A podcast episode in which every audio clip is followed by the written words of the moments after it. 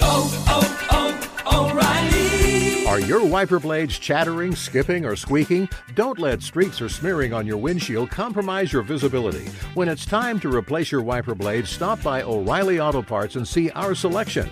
Our professional parts people will even install your new wiper blades while you wait. Stop by O'Reilly Auto Parts today. Oh, oh, oh, O'Reilly. Auto Parts.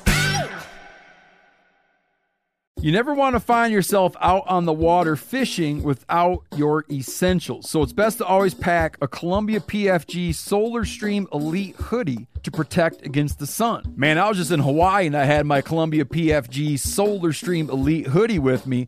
And here's the deal we're in and out of the water all the time, getting in to go spearfishing, getting out, taking the kids to the beach. I'm not going to mess around all day putting sunscreen on, then having to get washed off.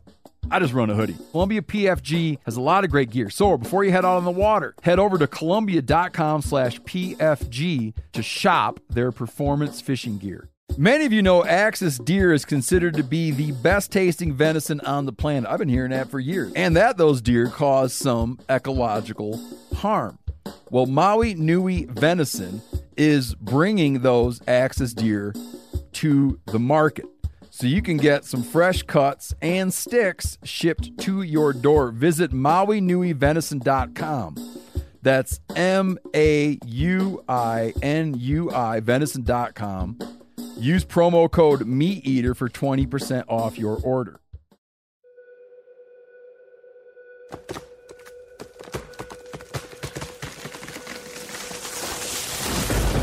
This is the Meat Eater podcast coming at you shirtless, severely bug bitten, and in my case, underwearless. We hunt the Meat Eater podcast. You can't predict anything. Presented by First Light, creating proven, versatile hunting apparel from merino base layers to technical outerwear for every hunt. First Light. Go farther, stay longer. Oh, uh, you know how I bought these glasses like five for ten dollars? I just went to the eye doctor. Not the kind I needed. I need a 0.75 magnification, not a two. That's why it's like really. He's getting me all hooked up, man. Oh, good. Oh, my vision, my normal vision, long range, um, 2020 still. Oh, Old good. as I am. And if I put these special glasses he's getting me, I'll have 2015. Huh. That's what I have. Do you know what that means? Yeah. You know, I never knew what the net meant. It means your one eye's better vision than 2020. It's 15. You got the machine on right now? Machine's on.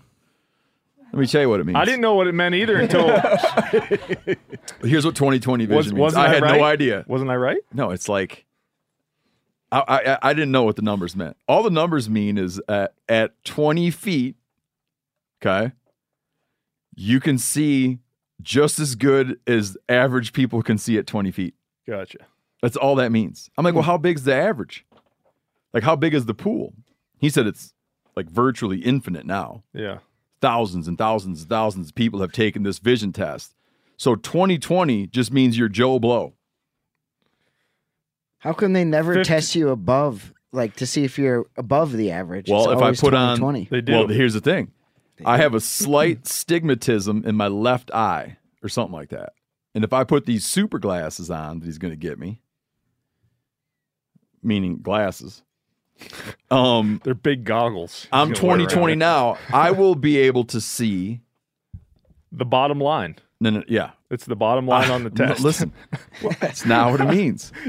I will then have. I will But then have. is. I. I will then have 2015, meaning You can read the what bottom line. Joe at 20 Blow feet. can see at 15 feet, I can see at 20. And what Has nothing to do with the line on the bottom. Is there like an like an accredited like test to see how far like you can actually go with that? Like I don't know. It's like the Rorschach test, but it's not. I feel like every time I've ever been to like a, like an eye doctor, they just do like the standard one. They're like, okay, you can see good. Oh, like you never got to max her out. yeah, exactly. Remember, My guy would do it. He's nice. Tell him to push it out. Yeah. remember when they redid the food pyramid a few years ago because we were thinking maybe we shouldn't just be eating nothing but bread. Yeah, but let's let's rethink this. I think we should rethink these eye tests Yeah. and what 2020 means. And the the food pyramid was written by the dairy industry, though. There's, you, know, you know that whole conspiracy know, theory that the dairy people are like, listen, I got an idea for a food pyramid. Put our stuff on there, up top. You know, well, top top or uh, at top the is thick where- part. Oh yeah, oh, yeah. I think dairy's near the bottom. So yeah, that's, that's yeah, the thick part. it was yeah. their idea. It was the dairy industry's idea. That's a conspiracy theory. I don't like to traffic in those too much. Joined today by Tom Miranda, That works. bow hunter extraordinary. Well, Tom Miranda did two. You became famous for two things. Like first, you became famous as a trapper, and then became famous as a bow hunter. There's a little bit of crossover in there. There's a lot of crossover. It's not like you were like a famous librarian and then became a famous bow hunter. I was an infamous librarian, actually. Yeah. Oh yeah. No. I, you know what? Tom and I had drinks last night. Not really. Not really. Like we had beers, um, even though we were both thirsty for a drink. Um, you have. He's like a rare book collector. Absolutely. Yeah. And It's told not- me his story. I almost want later. I almost want you to tell the story about the Captain Cook books. Oh yeah, I'll do it. Are you Are you able to do that? Absolutely. Because what if the guy hears and realizes what a mistake he made? I think he's dead as a hammer at this Oh, point. Yeah, he's got a rare book collection. And he has narrowed in on rare books about piracy. Sounds interesting. See, I thought that titillate the hell out of Spencer. That No, I'm like- in. Oh, I want to skip everything on this list. Just talk about that. Uh, also, we're gonna get it. We got to cover a few things. Then we're gonna get back into it. Um, tell me about your archery super slam holder. That's North America. North American 29, correct. So North America has 29 big game species. That's uh, basically tracked by the Pope and Young Club. And how do they break them out? Like how many how many like mule deer black mule deer slash blacktail are on the list? Well, there's five deer. There's the whitetail, the desert Coues whitetail. There's the You're a cows man, not a coos man. You can be coos if you want. Okay. Cows is correct. Uh, you also have. Sorry about that. So so okay okay I, I interrupted you. I shouldn't have done that. That's okay. Back up on deer. There's five deer. There's five deer. There's the there's the whitetail, the desert whitetail. There's the mule deer. There's the Sitka blacktail and the Columbia blacktail. There's Oh. five deer. I thought they like really. Hayden and I were just talking about this. I thought they really got into those all those kind of like goofy distinctions, where they're like, you know, like dividing up the country's whitetails and stuff like that. So it's pretty clean. Well, there's a whitetail slam where you can get, you know, biologists say there's 32 plus different subspecies of whitetails when you start talking about it all. But, you know, with all the different programs over all the years of seeding deer here, seeding deer there, there's really not. It's, Oh, it's about they- they- eight. they let 'em all bleed It's about together. eight, pretty much. Yeah. Only the desert Coues whitetail is the purest deer of all of them. It's it's because it's an isolated. Yeah, it's maintained its isolation. Correct. Hit me with a couple. Like hit me with some other ones I wouldn't be thinking of that are in the 29. How many cats are in there? Well, just cougar. That's it. Yeah. So they don't put a Yeah, bobcat mountain in there or something No, like that. bobcat's not included. But They don't consider that big game. How So- many how many bears are in it? There's four: polar bear, grizzly bear, Alaskan brown bear, and black bear. Okay. hmm Huh. I'm still trying to add it up in my head. You know, it'd be a great trivia uh, trivia question for you, Spencer. What's that? Something like uh, based off that. Might have something like that coming up. Is that right? Maybe. Is it rigged in Tom's favor? Mm, not rigged. Do you know you're doing trivia with us today? I'll try. I'm, I'm game for anything. Uh, you, you listen, just that little prelude conversation we're having right now. I feel like you might be in a unique position to win. Yeah, rare book collector. That's a super Yeah. slam holder. and he, he's kind of checked out on taxonomy. Uh huh. All right. Checked out on genetics a little bit. Uh, okay, we're going to come back to all that. Bear with us here. Absolutely. Feel free to chime in if anything happens you need to know about. You got me seatbelt and roped into this chair, so I Okay. don't think I'm going anywhere. Uh, okay, we got a, a double new launch we got to talk about. So, Jason Phelps taking over at the Cutting the Distance podcast. So, Jason Phelps and friends going there. If you already, uh, if you already subscribe, what's the word for it? If you already, yeah, is it subscribe? If you already smashed that subscribe button, I think is That's right. If you've already it. smashed that subscribe button, for cutting the distance, it'll just serve right up to you. If you haven't subscribed to Cutting the Distance, go do it now. So go where, you know, you're listening to a podcast right now. So go into that platform there and subscribe to Cutting a Distance. And uh, the first Cutting the Distance with Jason Phelps and friends, I'm on it, talking all about turkey hunting. Also, right now, speaking of Phelps, we have a hot new limited edition thing out. It's our line one pot call, our line one turkey call. They're available. So you can hit pause. You, you got to make up your mind. You can either hit pause and go do this or keep listening and go do this. Depends how good you are at like doing something while listening to something else. So pause or not. But go to the Meat Eater online store. So go to the meateater.com and you know follow all the prompts. Get one of our sweet limited edition turkey calls. Out of the black walnut and the Osage orange trees that, that, that Phelps and I felled, we wound up with about 1,400 calls. They're numbered sequentially, right?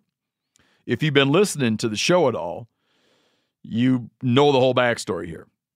Years ago, me and my old man, my old man built a pole barn across the road from on this little parcel he owned across the road from our house. So me and him and my brothers built a pole barn there. We had to cut down a couple trees to make room for the pole barn, and we got we cut down some oaks and had them milled. And then my old man stacked them up in the garage on little stickers. What do you call that in the lumber business when you're drying them out? We always call them Mm, stickers. Yeah, I, mean, I think they call them stickers. Not purloin. No. Oh, what? No, I think they always call them stickers. Stickers. Okay. Yeah.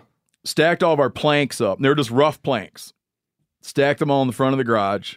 Uh, and then later, my dad died, and they were still sitting there. And I eventually took them all and cut them into like strips and made a big workbench top and made my desktop out of them.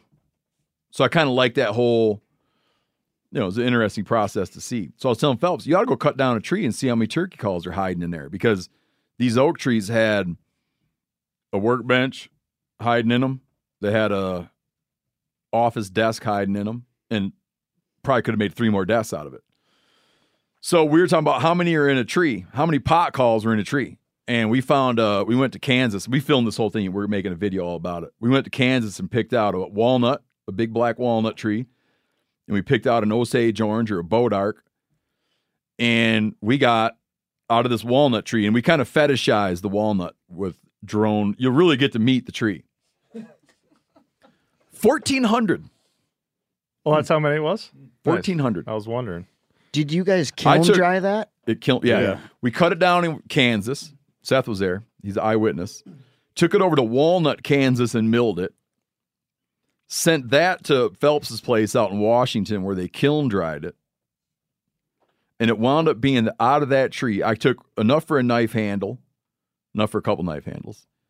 Um, fourteen hundred pot calls were in that tree. That's pretty cool. And that's like select grading.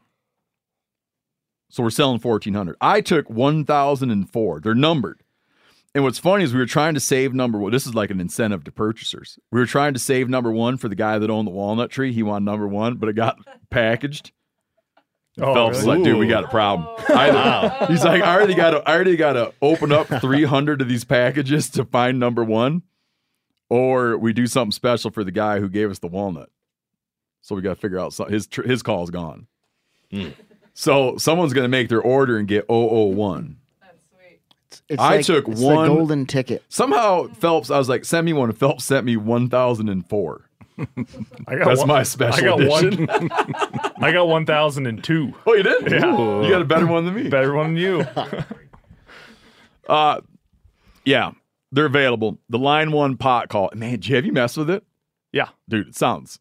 It's yeah, I- good. I was It- messing messing with it last night. It's yeah. beautiful. I like it. And that Osage orange peg. I like to point out the Phelps ruined one Osage orange. Remember that? Yep. What do you call that? High chaired it? Ladder? Barber barber chair. Barber chaired one? Yeah. Like he notched it wrong and cut it and split that thing 10 feet into the air. And Then Yep. he had to go find another one. my my felling was perfect. Of course. The black walnut. Yeah, it was good. Yeah. I was I was a, a black walnut expert guided me through it. You'll see that in the video. Yeah. So those are out. Get them now. Like I said, it's like fourteen hundred. So they're, I think they're going to vanish in a real hurry. Um, but man, they're gorgeous. They come in a sweet box. It's it's very it's like a it's like a collector's item. Um, moving down. Oh, uh, Chester, can you fill us in? First, can you start out by what, what's going on with your shirt? This is a Schmitty's Ore House, which is a local watering hole back on Lake Winnebago. That's where I grew up in Wisconsin. And it's it's a sturgeon spear and Yiddish. sweatshirt. No, it sounds w- Wisconsin. Schmitty's. Schmitty's. Anyway, Yiddish. this place is right on the shores of Lake Winnebago, which every year in February, thousands and thousands and thousands of people gather and they do this thing called sturgeon spearing. I'd like to challenge you on that. Thousands. So there's already multiple thousands. So and thousands. So there's more multiple thousands and thousands. Well, that's just so that's a minimum of six thousand individuals. Well, yeah, we say things like that in Wisconsin, so take it with a grain of salt. but, anyways, there's 12 roughly, and I don't know the numbers, so, but I think roughly 12,000 tags sold Oh. this year. Oh, okay. Yeah, so, he could have added a couple more. He could have been. He could have said it three more times. yeah. But obviously, all 12,000 people are not out there spearing. But how Um, long is the season? It's a quota season, so it just depends. It could be closed already, which it's not. It, it's Um, still open right now. You're like this is this is up to date information as of up, this recording. Up to date, Tuesday, day four. It says on the Winnebago system, total sturgeon speared is 590. What's the quota? Um, Three. yeah. they went o- no. Um, I I don't know. It just it depends because there's like certain number of juvenile females, adult females, and gotcha. males, and they'll shut the season down when they hit that quota. And oh, it- if they hit and it has certain, it's like that. There's like a fisher unit where it's a five fisher quota, but it's a one female. It all ends with one female. Yeah. Yeah, because you can't really tell when they're down there um, what they are. But the, but tw- they give out so twelve hundred individuals or twelve hundred sheds, shanties. Twelve thousand tags. twelve thousand tags. Oh, I was like, man, okay, I see. So, So- twelve thousand people get a crack at filling a quota that's sub one thousand fish, probably.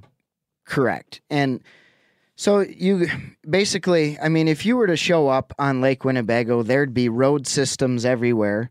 There would be ice shanties as far as the eye can see. And you're trying to spear one of those fish, which is like the odds are like, you know, it's like a very small percentage of the people that spear those fish. Yeah, but you run with an elite group of hard players because, according to the pictures you just sent me, you guys are tearing it a new one out there. I, I run with my cousin, and he is a scouting fool. He drives out, you know, weeks prior to the season, and there's certain things he's looking for, like feed, like food. What oh, the this is the guy that does the worm surveys. worm stuff. Um, looking for shad, gizzard shad, which it's a terrible year on the Winnebago system for gizzard shad. Um, it's a poor year for, from what I've heard, for the red worms, which is a lake fly larva as well. Um, but these sturgeon are bottom feeders, so they're just in the muck. They have these long mouths that will stick in the muck and they'll mill through there um, and eat stuff that has fallen in the mud, basically. Mhm. Um, so what you do is, um, night before the season, we cu- call it cutting in. So we take a chainsaw and we cut a hole that's about probably four feet by six feet into the ice, and then you take these. It's too big to lift it out, so you got to push it under the ice, and we call it sinking the cake. So you take that slab of ice that you cut around, and you push it down, and you sink it, and you push it away from your hole, and then you back up your ice shack, which is uh ours is like a nice metal ice shack um, with heat and heat and propane. Yeah. You guys ever worried that a fish is going to bang his head on that cake you sunk down there? This is if what he's, I'm. If he's cruising along real fast, not paying attention. This is crazy that you say that, Steve. so, no, you would never think that, right? but, anyways, I'm going to back up just a little bit before I get there. So, what you do is you cut that hole, you back up your shack on it, and the the actual frame that is of that trailer is on a hinge, so you can lower it down to the ice. Yep. The ice shack, you can lower it right down to the ice. You shovel snow around it. It's really dark in there. And then you, you know, shut the doors and you look down the hole and see what your clarity is. We could not see bottom very well. So we lowered some white siding down, and it's an X on a string down to the bottom of the lake. And that gives you you you can barely make it out, but at least you can see bottom a little bit and get a reference of where you might want to throw if a fish comes through. We spear off cameras, so we lower like a Marcum camera down or an Aqua-Vu camera down so you can see around you. Um, it would be very difficult to spear one if we didn't have that You'd have to move shallower. in that depth of water. Yeah. But that's where the sturgeon were. It's a very controversial thing whether you're spearing with cameras or not. There's some traditional traditionalists that aren't happy about that. So you when you say spear of the camera, you mean only off the camera. yes. Um Like I mean I don't even understand that. So this is what I'm getting at by the sturgeon potentially bumping his head on the cake that you sunk that's sitting up on top. Tip. So we are only expecting to most likely spear that sturgeon on the bottom when we're using cameras. You can look down the hole and you can't. You might be able to make out a sturgeon if it swims right over your X, and all you would see is a little black mark.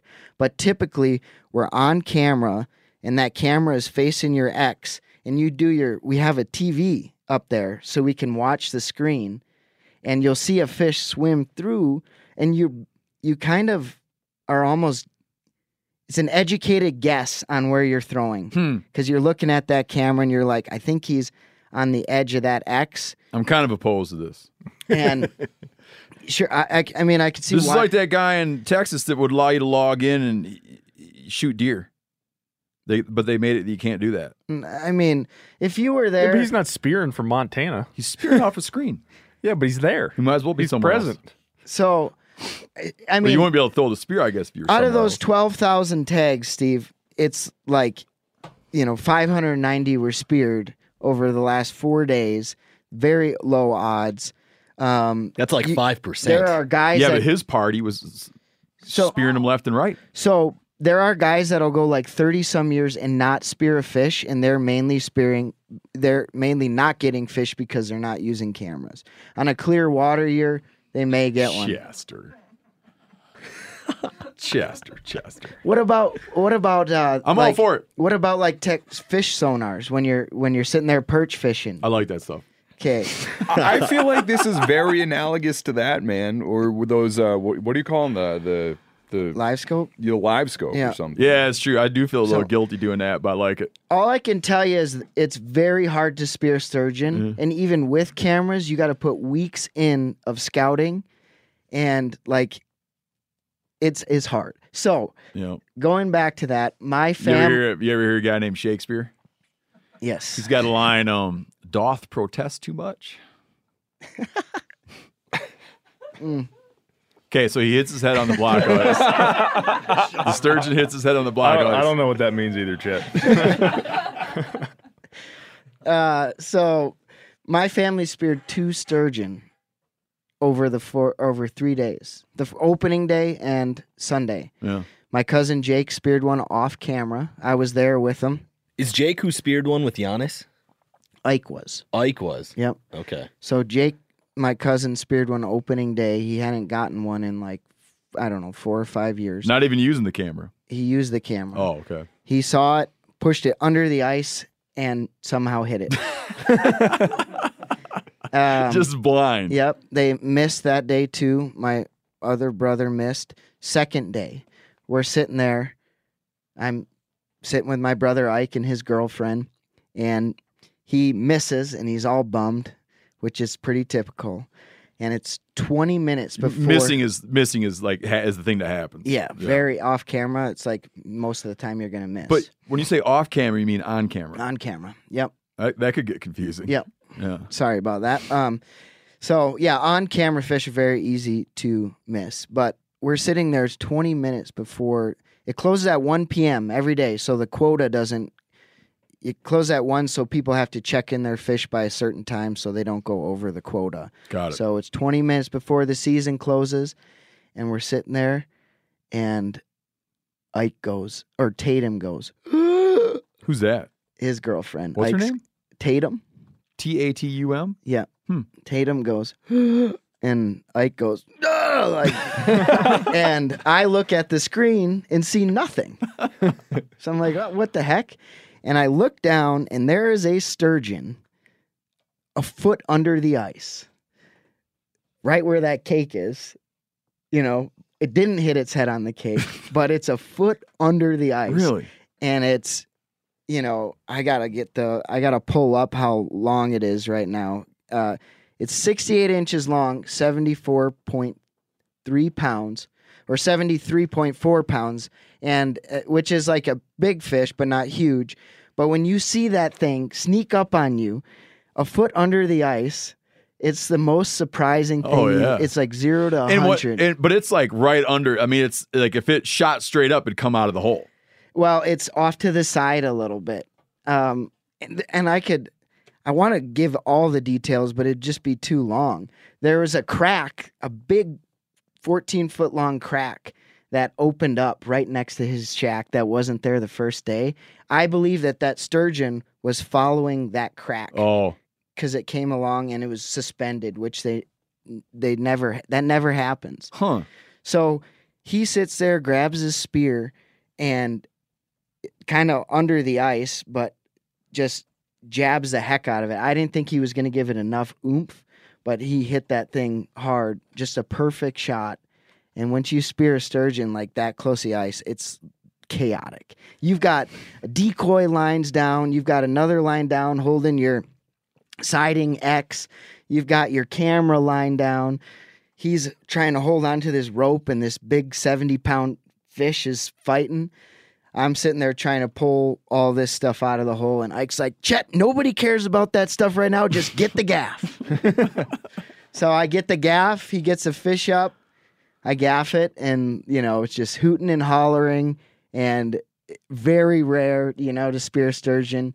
Um, Ike speared one on the Fur Hat Ice Tour that Meat Eater did with my family a couple years ago, so you can go watch that.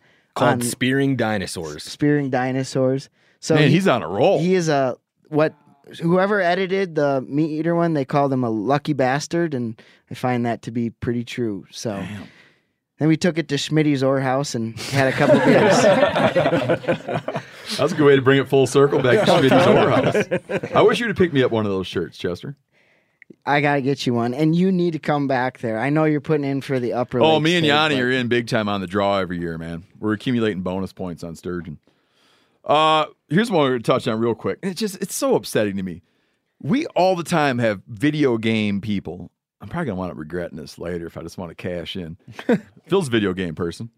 Video game people are always trying to get us to like collaborate on a video game. Zero interest in that. Zero. Sorry, Phil.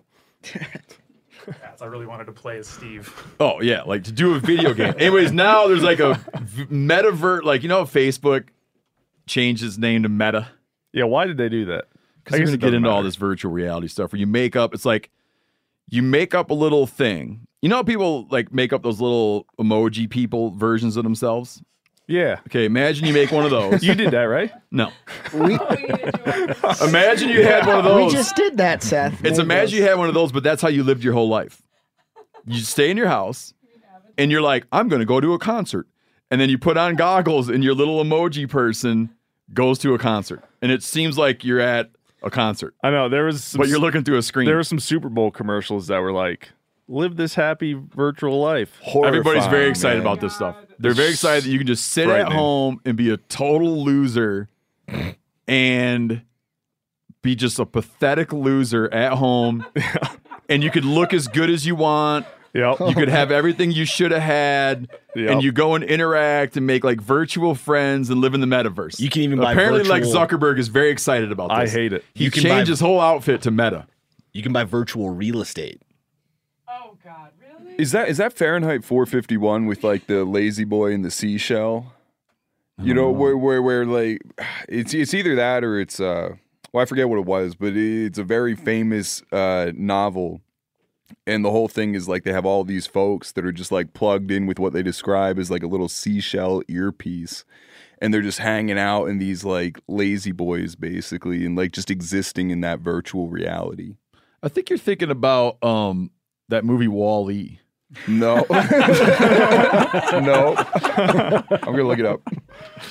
Uh yeah, anyhow, they of course they've now have a hunting version. But it's like uh yeah, it's like a it's like built on a blockchain technology, a hunting version, It's hunting terrible. metaverse. Come on, dude. There's got to be a lot of NFTs. You know, someone in our universe has a character on one of these games. That's great. I don't care. Okay. Who's this? Ain't me. You want me to say? No. Yeah. Remy. It's Remy. He's into it. Oh yeah, yeah. He's into it. Or not. I don't know if he's into it. Might just be one of those things people do. Because they're like, man, that's not a bad deal. um, I don't know. Are you in one, Tom? Uh, negative Ghost Rider. If you want to do something for yourself, buy our book, Outdoor Kids in the Inside World. That book's going to become more important than ever once everybody moves into the metaverse. Yeah, I agree. I'm gonna I'm gonna sell that book packaged with a hammer. Where you could smash a bunch of that shit and read the book. Outdoor Kids the Inside World. Available for pre-order now. Book's tearing it up on pre-orders. It's the it, it, it lays out the case for having your kids and your family become radically involved with nature. Moving down. Oh, quick question someone wrote in with. Can you get trichinosis if you're cleaning a bear and get the blood all over you and you have an open wound on your skin? Can you get trich from it? Uh uh Like it has to go through your stomach. It doesn't your your like stomach acid have to digest the Yeah, you got to get like a certain number. You got to get some amount of the cysts in your stomach, and your stomach acid liberates the cyst. Then it has to go through your vascular system.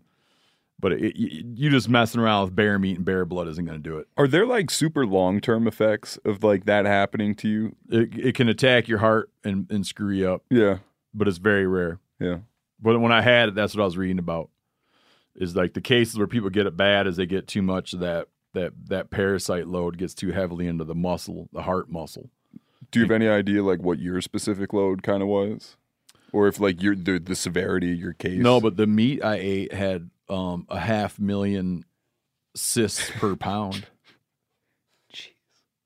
If you ate, if you sat down and ate a 16 ounce pot roast, I don't even know. half a million cysts loaded. Because the CDC came and got a chunk of my bear meat and hauled it down to Atlanta to their lab, and that's what they were. That's what they came back to me with. Um, you know how everybody's always trying to end bobcat hunting and lion hunting here and there. My home. This makes me proud to be a Michigander. They're increasing as bobcat numbers uh, continue to climb. They're expanding longer seasons, more units. The bobcat has firmly reestablished itself. Um, good connectivity among units.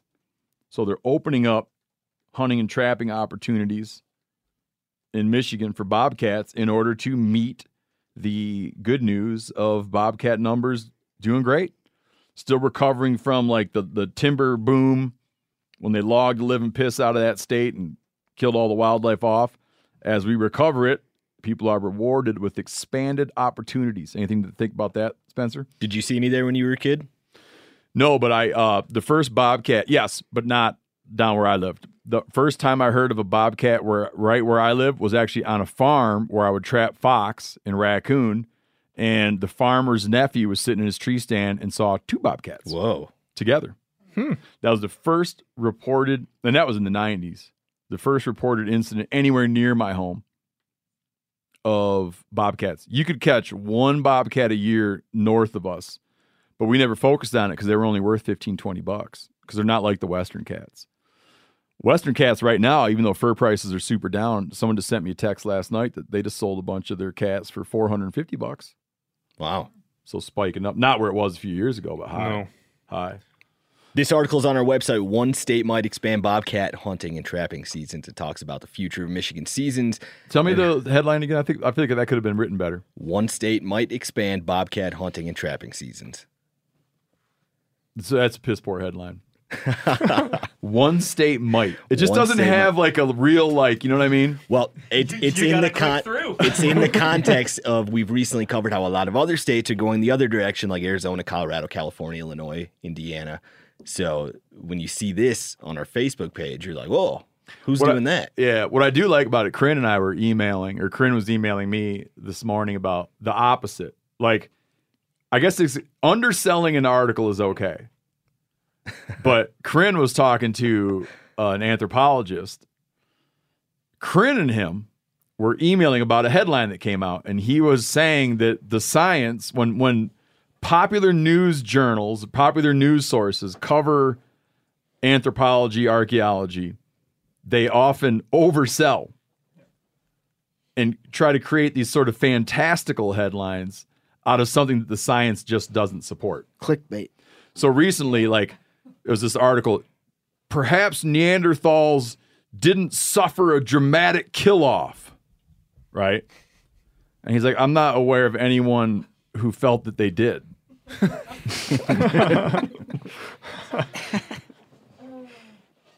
uh, a guy in Wyoming just got busted for selling poached game meat. And it's funny, he wasn't even selling it as game meat. He's shooting mule deer and antelope, and quite a few of them, and selling it as organic beef jerky. He so they had suspicions about this dude, and this dude sells access on his ranch for 350 bucks. So some undercover game wardens from Wyoming booked themselves a couple days of hunting on his ranch. And as they're wandering around, they notice like burn piles full of carcasses. Red flag. He's so secretive that he tells the undercover wardens what he does. Smart. He's like, "What I do, you see, I shoot antelope and deer and sell it as organic beef jerky." And they're like, "You don't say." so they were able to put a pretty solid case against him. And did you hear we like got the ball rolling on this? No. His ex girlfriend Oh, tattled on him. go figure. Good for her. I didn't see that. His ex girlfriend told on ex him. girlfriend. I know a great saying about that, but I can't say it because it's too dirty. I'm dying to know. It's the blanking you get for the blanking you got. I think we get it.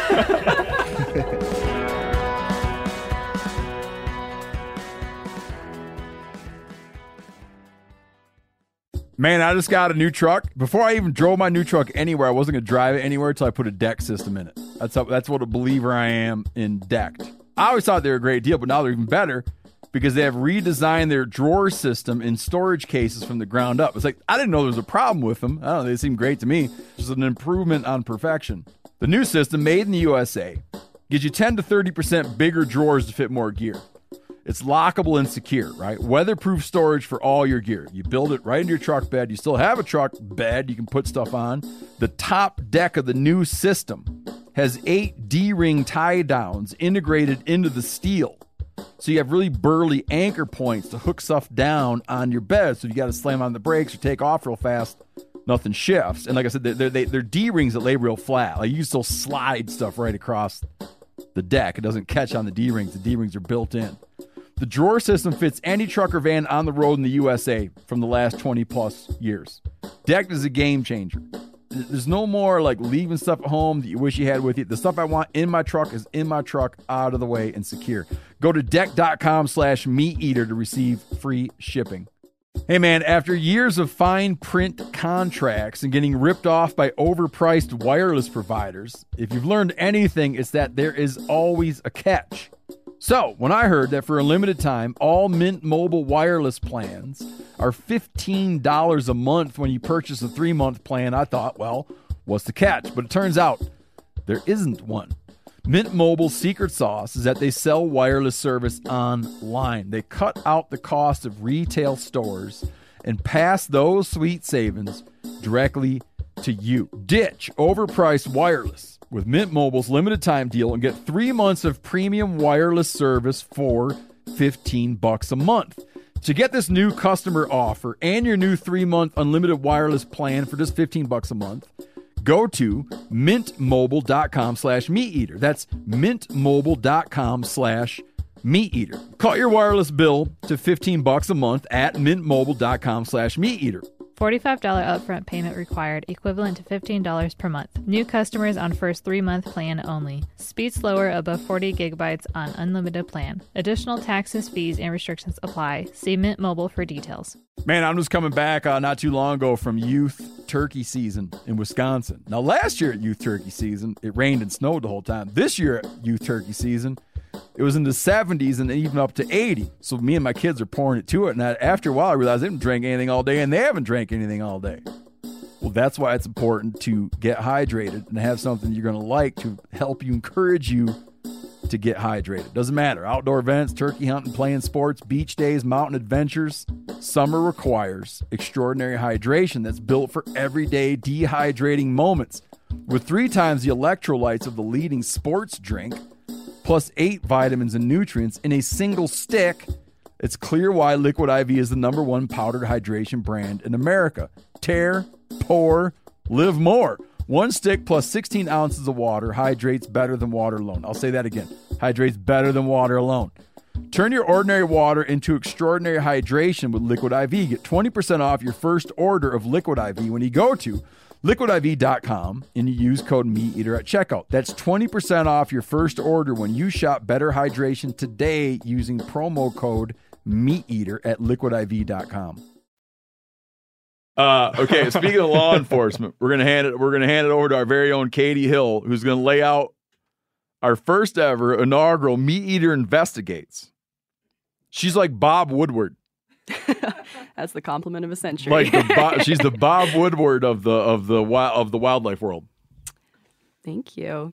So I wrote this story about finding Saiga antelope horns for sale on major online retailers, um, Amazon, Etsy, and eBay. And I Found it how? Because you were searching for them. yeah, I it's kind of a strange story. So I was working um, for a different like international conservation media outlet. And Katie now works for us. She's on our editorial team. Yes. This is her first time on the podcast. in the trenches now. pl- plug uh, plug the article like how you like to do. Yeah, so the, the article is called Major Online Retailers Acted as Black Market for Endangered Animal Parts. Great writing from Katie and a great graphic from our own Hunter Spencer. This is Katie's first time on the podcast. Yeah, I didn't do a good job setting that all up. That's Sorry okay. about that. It's, it's covered now. Okay, go on. Thanks. Yeah. So I first found out about Saiga when I was working for a different uh, conservation outlet run by a bunch of B and C guys, and I was trying to. I was building like a Twitter and Instagram profile for them and trying to populate those profiles. B and C with- Boone and Crockett. Yeah. Okay. Yep. Trying to kind of build up the two profiles to make them actually something you know worth looking at. And I found out about Saiga, and pretty shortly after, you know, it doesn't take long to figure out that they're super endangered and they have like a long history of endangerment. They're kind of all over like the Eurasian steppe grasslands. Um, also, their horns are used pretty heavily in like traditional Chinese medicinal practices. And so their horns are now kind of considered one of those taboo international wildlife trafficking issues. Do you know? You notice Corinne nodded knowingly when you said that. I didn't. Are you familiar? Asian folks use all kinds. Oh, it was that kind of like it was Yes. like your nod was more like a Yeah. that doesn't surprise Yeah, me. not surprised at all. You've seen it before. Um, yeah, so my sick, twisted brain like decided that I was gonna see how long it would take to find some online. Like, you know, would you have to descend into like the bowels of the internet to find this stuff, or like where Yeah. where would it crop up? Like And you'd, so- you'd wind up on the Silk Road or exactly. one of the, yeah, okay. Yeah, exactly. Um, so I just fired a simple Google search, Saiga horn for sale, and the first search result came from Amazon. I was like, I was like, no freaking way. I- You could add it to your- add it to your cart? Yeah, exactly. One-time And can- purchase. yeah, and you can imagine what this has done to like my suggested search items on Amazon now. like, so um, I That's wild. it was Yeah. it was a lot. Well, I at first I the first natural thought was like, well, there's no way these are real, and also like made a point in the article that they don't really look like Saiga horns. They're like lacquered really heavily and they're black. Um, and Saiga horns are more of like a camel color. So it's kind of hard to tell if they're legit or not. But so I went to this store on Amazon. What was the price tag on it? They were one pair was about like two thirty five and one pair was like two ten. Hmm. Yeah. Katie has screenshots of all of these listings in the article too. Yeah. Then I went to the store because I was like, well, what else is this guy selling? It was listed to the guy was listed in Russia, and the store was full of mounts, pelts, full body mounts, shoulder mounts of just a really eclectic mix of species. And so I was like, well, how much of this is legal? And so I started cross listing. I decided I was going to like audit the whole store. And I started cross listing the store with the uh, CITES database, the Convention for the International Trade of Endangered Species. And as I was doing this, more and more pieces kept cropping up. The store kept growing. And so I decided I mean, would like while you're looking at it, his collection is growing. not actively, but I would like go check to me. Well, because of course I'm checking to make sure this stuff is still there. oh, but his his holdings But are his in- holdings are I increasing exactly. Like yeah. the So store, which, the which store made you think grew. it wasn't like something that was kind of half-assed. Exactly. He was active. Exactly. Yeah. So I made like a hard stop. I was like, all right, I'm going to stop stalking this guy's Amazon store on like December 2nd. And as of December 2nd, my but why did you want to stop stalking his Amazon store? because I had like I had to write the story, and, ev- and eventually I had to like Oh. I couldn't keep like you were done waiting for I to was get better. done. Yeah, exactly. I was done waiting for him to reform. um, and so that final audit that I did, he had 164 pieces of taxidermy from CITES listed species, and so I got in touch with Amazon, and they replied and gave a statement, and um, then proceeded to pull down. They said they pulled down some of his product, and after the story published. Um, I went back in and looked, and his store that had been probably close to like he had like 400 listings on the store. It was down to 10 listings. So they pulled down a ton of stuff, and it's hard to tell like what they pulled down, what was sold. Like you know, Yeah, it's hard to know exactly. Um, but right before we were set to publish, um, I also decided on a whim to go see if eBay and Etsy also had any Saiga horn for sale. Um, eBay, I feel like, was a dead ringer. I mean, they've had issues with um, they've had issues with ivory trade and trying to suppress the ivory trade on um, eBay. And so I dug in there, and they had probably like 30 to 40 listings for Saiga horn, and then Etsy had maybe 10. And so I got in touch with both of them as well. And neither of them made statements, but Etsy did pull down their Saiga horn listings. So So when you crazy. call, uh, what'd you call it, customer service over at Amazon, or did you kind of like back channel a little bit? I back channeled. I use their um, public relations, I like their media relations contact. Um, yeah. What other critters did you find that they were selling parts from that they shouldn't be? Yeah. So I found there were a lot of birds, a lot of birds that are on like the um, Migratory Bird Treaty Act. Um, Like, give me an example. there was there was an eastern imperial eagle, which is a CITES Appendix One species. Like a full body? Full body.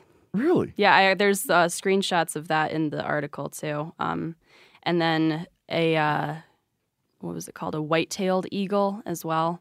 Um, were two kind of made like really, really endangered. Like the international trade of these animals is seriously locked down. Yeah. And so, and so uh, yeah. let me, let me, I I got this question for you, and I might, I might be putting myself in jail right now. I don't know. well, my old man, well, my old man came back from World War II.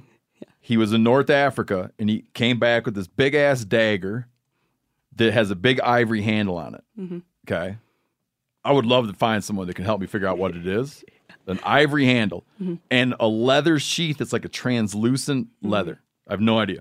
That's badass. Well, um, if all of a sudden, like I died and someone did an estate sale, okay, all of a sudden here's ivory, Yep. right, on the market, and you'd kind of look and be like, I don't know, it doesn't feel um like malintent. Book him, Danno. What's that? Book him, Danno. what does that mean? Three hots and a cot. That- that- Go to jail. That's from the old Hawaii Five O show when they would get somebody. Oh, book book, him, book Oh. him, Danno. Yeah, so like like if you see an eagle, I mean, where's the stuff coming from? You know what I'm saying? Like, how is it not that just whatever, some crazy guy had some stuff and then this guy bought it and, right? Yeah. Like, do you know that it was a guy? He said, like, listen, man, there's a hot market. I want you to go shoot an eagle and we'll stuff it and sell it on my website. Hmm. It's hard to tell. Yeah. Um, all I really can say to that is that the way that CITES works, um, so if the species, like say that stuffed eagle, the stuffed eastern imperial eagle, um, if that mount were created before the eastern imperial eagle was listed under CITES, Mhm. which was in 1977, if those products were already in existence before the listing occurred, then they are legal for trade. Oh, that's how they cut So it. that's Okay. so that's why you see a lot of like vintage ivory products that are you know very you know they're like they sell for incredible amounts of money. Really? I think so. Like So is my old man's knife sure- maybe super valuable? It probably is. Yeah, don't sell it on eBay. It's eBay. a pretty though. healthy. It's a pretty healthy hunk of ivory on there, man. Yeah, definitely. That's a good idea. So I- if it's, I mean, if it was from before, I mean, I can't speak specifically to ivory because I don't. I think there's a lot of separate rules that apply. But at least with CITES listed species, if those products were um, already in existence before the listing date, then they Got are it. technically That, legal. that's how they're able to sell a bunch of like uh, pianos with ivory keys. yeah. Mm, because Yep. old stuff. Yeah, like I when I was a musician, man, I bought a piano and it, and it had like ivory keys on it still. So like puts the ivories back into tickling the ivories. Sure does. exactly. So do you have is it your what's your suspicion? Like on the stuff that this guy was selling, is your suspicion that this was not stuff he picked up from some old estate sale, but that this was like stuff that people were doing because they could market it? I think it was probably the latter. I mean, a lot of the species were largely endemic to Eastern Europe and Western Asia. Got you. And they didn't Um, look like old like things that people have been smoking cigarettes next to for some 50 of them years? really did. Oh, they some did? of them were disgusting, and some of them looked pretty new and well done. Hmm. Um, there were a lot of like really just really crappy pelts.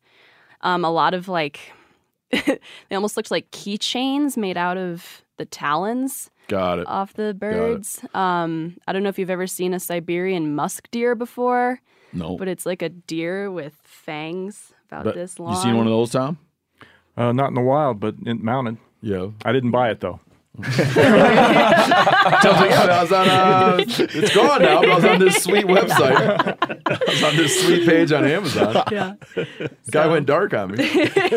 Weird, it disappeared. so have you gone have you taken this and um have you thought about going and trying to find some of the real dark stuff like like rhino horn do you think that th- like y- do you think that you'd find that it was that easy to get the things you hear about like every day like I don't know. I don't want to do that on my company laptop. I can tell you that. Um, Yeah. I I think so. There was one website that I found in this whole searching process that was really strange.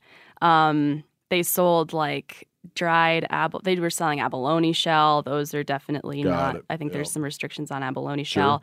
Um, like dried ox gallbladders, like really weird stuff. And they had they were selling bags of Saiga horns for like fourteen point five million dollars. What a pop? Yeah, yep. So for a bag of them yeah, here I'll I can find. These were good deals then because I saw Yeah. like on eBay it was like 500 bucks for a one pound of Saiga horn. Yep. You found one of those right now? No, no, no. That's Oh. uh, from Katie's article. Katie next time because if you like that all that internet sleuthing um try to find us a deal on a really huge punt gun like a it. huge punt gun I'll take uh, any any requests for dark web dealing. yeah big how long how long of a punt gun do we want Uh, I would say minimum like seven and a half feet. Yeah, that's when it like catches your eye. Like that's that's something. Yeah, good eight foot punt gun. Someone else is gonna have to pay for shipping on that. I'm not. I'm not paying deal. to ship that. So what? uh, so are you like inspired now to make? Um, are you just moving on, or do you think you're going to do more stuff in this vein? I don't know. I mean, it was definitely interesting to see that that stuff does exist like right under our noses on the websites that we most of us like use Oh, pretty yeah. frequently. Um, this is like a the age the age old adage of if you see something, say something. Yeah. It's so nerdy, but it's definitely true. Um, I don't know. I'll we'll see if I if I stumble across any other strange stuff, it would definitely be kind of an interesting follow up story. But Wh- what was the statement that Amazon made?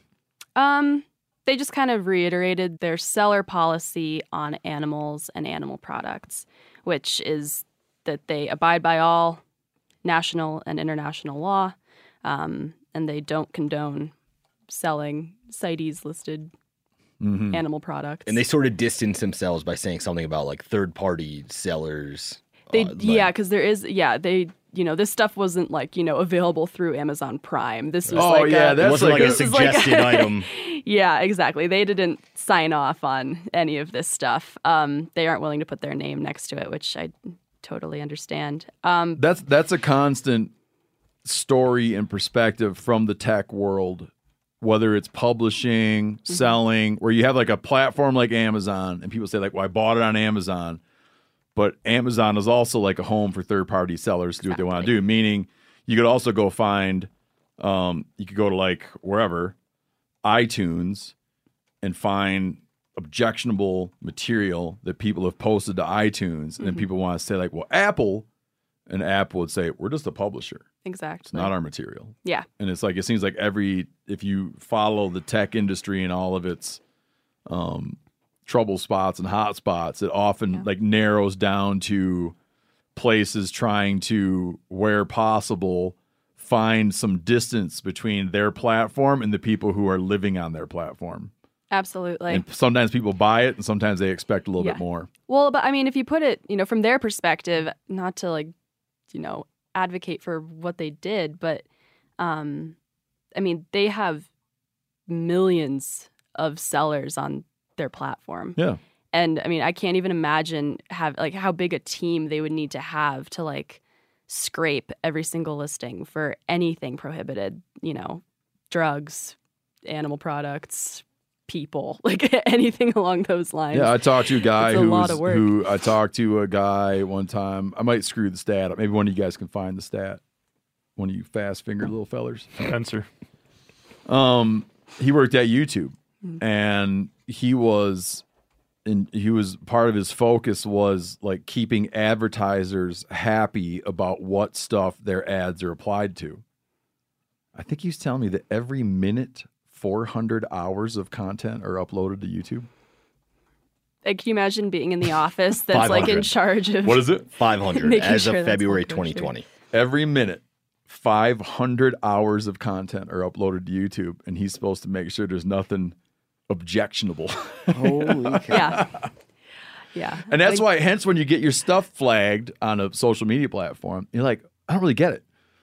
But because there's so much machine learning in there now, and it's like looking for certain markers and mm-hmm. traces, and now and then it, and, you know, obviously hits something that isn't, or Yep. Exactly. Yeah. So, I mean, they definitely skipped over this particular store. And yeah, you could put up did- an infomercial about Saiga horns, and it'd probably it'd probably sit there for some number of days. It'd be there. It'd probably be active for some number of days before someone found it. You know? Absolutely. Yeah. Katie crushed it with this story. Uh, it's not often we do stuff where I'm like, Vice would be jealous of this, or New York Times would be jealous of this. But they It's not often. It's not often. They wouldn't That, come that to our eagle website. getting that house cat. I, I stand by my New statement. York Times. New York Times probably burned up. They didn't get It's that. not often that they would be really jealous. They would, in fact, be jealous of this. If you want to read it again, major online retailers act as black market for endangered animal parts. By That's a saucy Hill. headline. I was going to ask, what's the what's the read on that That's headline? saucy. That's saucy, but it holds up.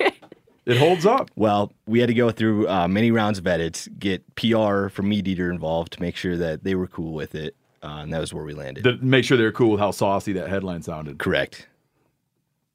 No blowback though A minor from the from the saucy from the sauce police. Yeah. I like that. sauce police. saucy. Tone down that sauciness. Well, thanks. Thank You You should come on well, next time you write an article. Come tell us about it. I would be happy to. Thank you. Yeah. You know, how about we? You know what? We could do this. Is you could write an article. Um, it could be something like Steve's dad's dagger. Uh, actually, isn't that interesting, or something? You know, What I could do is I could try to sell it on Amazon and see how much money I how could could get for it. for it. Yeah. My first object kinda is I want to know what off what ivory it was. It's a it's a big chunk, man. I feel like you could get that figured out, though. I mean, they must be able to use like. Did you say you'll get it figured out, or they? I'll do it after we're out Uh. of here. Yeah. no. I'll bring it in. I'll, bring, I'll leave it on the table here for a while. Scientists. Um, uh, whether or not it's ever tasted blood, I have no idea. That could be part of the analysis. All right, Tom, you ready? Yep, I'm ready. Enjoying it. Okay, now I'm gonna give the background how I know you, because when I was a little boy, uh, not too little. No, but you were like at the forefront of making videos. Um, you used to. I feel like I don't know if I ever saw you at one of the trappers conventions, but I definitely like your series, particularly the water trapping VHS tape. Which this what, what brought this whole thing on is I was just home visiting my mom over Thanksgiving, and she doesn't like to get rid of anything. Um, and she's got like a display. She's got you know those old police monitors. Of course, yeah. Okay, that thing was on my entire growing up. The police monitor, and it goes through all those flashing lights, and it like picks up. Oh, I turned it on, and like nothing's happening. I'm like, oh, they must have changed whatever they do. But pretty soon, there's a girl going into anaphylactic shock on my police monitor, and like they still use those things. No one turned that thing on for, for a million years. Regardless, below it is all the old VHS tapes. And in there, I'm like, holy shit, my Tom Miranda water trapping VHS tape, which was probably the most like at the time. This might be a wild statement. At the time, it had to have been one of the most, probably the most like widely distributed pieces of trapping media in the country. I was pretty blessed back in those days. You know, it was the right place at the right time. Uh, a lot of big time trappers didn't like me though because I was taking all these uh, secrets of the trapper and Mhm. putting them out there on video Instead of And- bringing it to your grave. Yeah, instead of uh, actually trying to sell it uh, through my catalog, I sold it to video rental stores, and so guys could go in and rent it for a dollar. and I sold tens of thousands. I won't say any more about the sturgeon, but quite a few, quite a few of these videos, and uh, yeah, it was great. I made trapping lures and wrote books, and uh, was an actual trapper. Yeah, Tom put it like enjoyed he was trapping trappers. that's right. That's exactly what it was. Well, you know, you find out after a while that the fur prices fluctuate. You know, one Yeah. year raccoons are ten dollars, and next year they're forty dollars, and so the the year they're ten dollars, you catch a hundred, and the year they're forty dollars, you catch ten. So you really never really get ahead in the I fur got you. industry. You know what I mean? But in the trapping side of it, as far as for the other trappers, if you were a good trapper and if you made good catches and you were legitimate, they would order your books, they would order your videos. And when people learned how to catch their first fox or their first raccoon or mink, they would think, wow, you know, this guy taught me how to do it. And so they would buy your products. And it basically, like how you gain fans on your Meat Eater podcast. I mean, you know, people like listening, so they come back. Same thing was that, you know, back in the mid 80s when I did it. It was. I thought it was like revolutionary because I I would look at all those books and I had all the books, man. Um, like Bob Gilsvik had that famous hardcover book that everybody in the world had. National Trappers Association put out a book, but it would be that on your videos, all of a sudden it'd be there'd be like it seemed like you just made them yourself, right? You're right there. You'd set up a camera, you'd have all the equipment, and you'd make a Yeah, it was pretty much how to. Yeah, did it Oh. I like I like step by step, just emulated emulated what I saw. That's good because it worked, right? Yeah, and I got the equipment. Like I was telling you last night, using a tile spade, having big old squirt bottles full of lure, all that kind of stuff, man. I love that stuff. Well, and the long lining principle was to cover as much ground as possible. It's as many sets and just keep adding new sets at the end of the day. You pull the sets at the beginning, your trap sets that are unproductive. Maybe you've already caught the animals in that area, or the or surplus is what we always go for, and then you move down the line and you just continue to repeat yourself to try to keep an average number of animals per day. And the whole premise of the videos was to teach a quick, effective set that you could make that would handle, especially the water trapping, a water fluctuation, because when it rains, the creeks go up, and Mhm. you want to keep the trap working as as long as possible, so you have the maximum chance of of taking an animal in that one set. And if you set 10 traps, if you can catch four animals out of those 10 traps within two days, that's a pretty good average, especially if you're running 200 traps or 300 traps. And a long line trapper would run traps I mean, at one time I had skinners that skinned my catch, so I just ran the traps all the time, and then guys skinned them for me. You hired your own skinners? Yeah, absolutely. That's how you make money. Really? Absolutely. Seth used to be he used to skin for a fur buyer. Well, that's that, that's the hard way to make money. What was the It was deal? you- what was your deal you'd strike with your own skinners? Well, you paid them by the piece. You know, you paid them by the piece. But they had to do it to your specs, though. Obviously. Well, yeah. I mean, you know, we had we would wash the pelts, we would skin them, we would dry them, and then then dry them and then tumble them, and you know, we basically they were the spotless best pelts they could be because you're always going to get the best price for the more prime furs, but the always the put up furs. You know, the, there's some things you can control, and some things you can't control. If you catch one that's half prime, you can't control that. But if you put it up right, you know, it's all about presentation. You know, I knew you um, when I when I became aware of you. I, I associated you very strongly with South Dakota. Um, Chamberlain, South Dakota. Absolutely. Yeah, I didn't even realize till later you were born in Columbus, Ohio. I was. Yeah. Were you born in a good um, like was was your uh, were your parents into the outdoors and No. Um, my dad deer hunted once in a while, but Uh-huh. he worked. He, he he worked for Western Electric. My mom was a stay at home mom. I lived in the suburbs, but there was a there was a railroad track near my house and uh, a river system that went by. It was called the Big Walnut Creek, and so. Um, how I actually got into trapping wasn't from any of my family. Uh, it was a next door neighbor. I saw him walking down. He was four or five years older than me. I saw him walking down the railroad tracks with a basket on his back. And I was 11 years old, so I followed him uh, you know, secretly to see what he was doing. And he was had hip waders on, and he was going along the creek, and he was setting muskrat and raccoon traps. Oh, really? Eventually, um, we talked, and eventually, I was carrying his pack basket and you know doing the hard work for him and just learning. And uh, eventually, he got a girlfriend, and I got the trap line. Hmm. That's how it worked. Hmm. The blank Poor get- guy. Blank and you get. I always make that fatal mistake. I don't know why. uh, at that time, were you um, what was your introduction to bow hunting? Well, I mean, uh, everybody w- was buying these recurve bows of Fred Bear back in you know the the late '60s, and you know this was 1969 when I started trapping, and of course I had to have one, you know, and shoot in the backyard. But that was mostly archery. Was that kind of like was it was it then with him and the outdoor world? Was it kind of like a hip thing? It was a hip thing, you know. It Oh, to was. It a was a little bit of a and- fad kind of a thing, you know, back then. Of course, yeah. You know, he was promoting it, and he was at the time. Bear was doing a lot of these uh, videos or films that he did, and then he would travel around to different gymnasiums and places where he'd play his films and talk about bow hunting, and that was the really the when when the Fred Bear Company got really big and really bow hunting really took off. Were guys that were at that time when people were getting into archery? You know, it was new. Like like state, a lot of states didn't have dedicated archery seasons like they do now. Um, was it were people into trick shooting, or were you like training to hunt big game? at the time I was young, so I was just enjoying the sport, you know, Mhm. the, the the the feel of the bow, the flight of the arrow, you know, hitting at a target. You know, I didn't never really went bow hunting till I was in my early 20s, you know. I mean, because I was a trapper and trapping season is a full-time job. You know, you've got to run your traps every day, you got to Got skin it. your catch, so you really don't have a lot of time to actually hunt.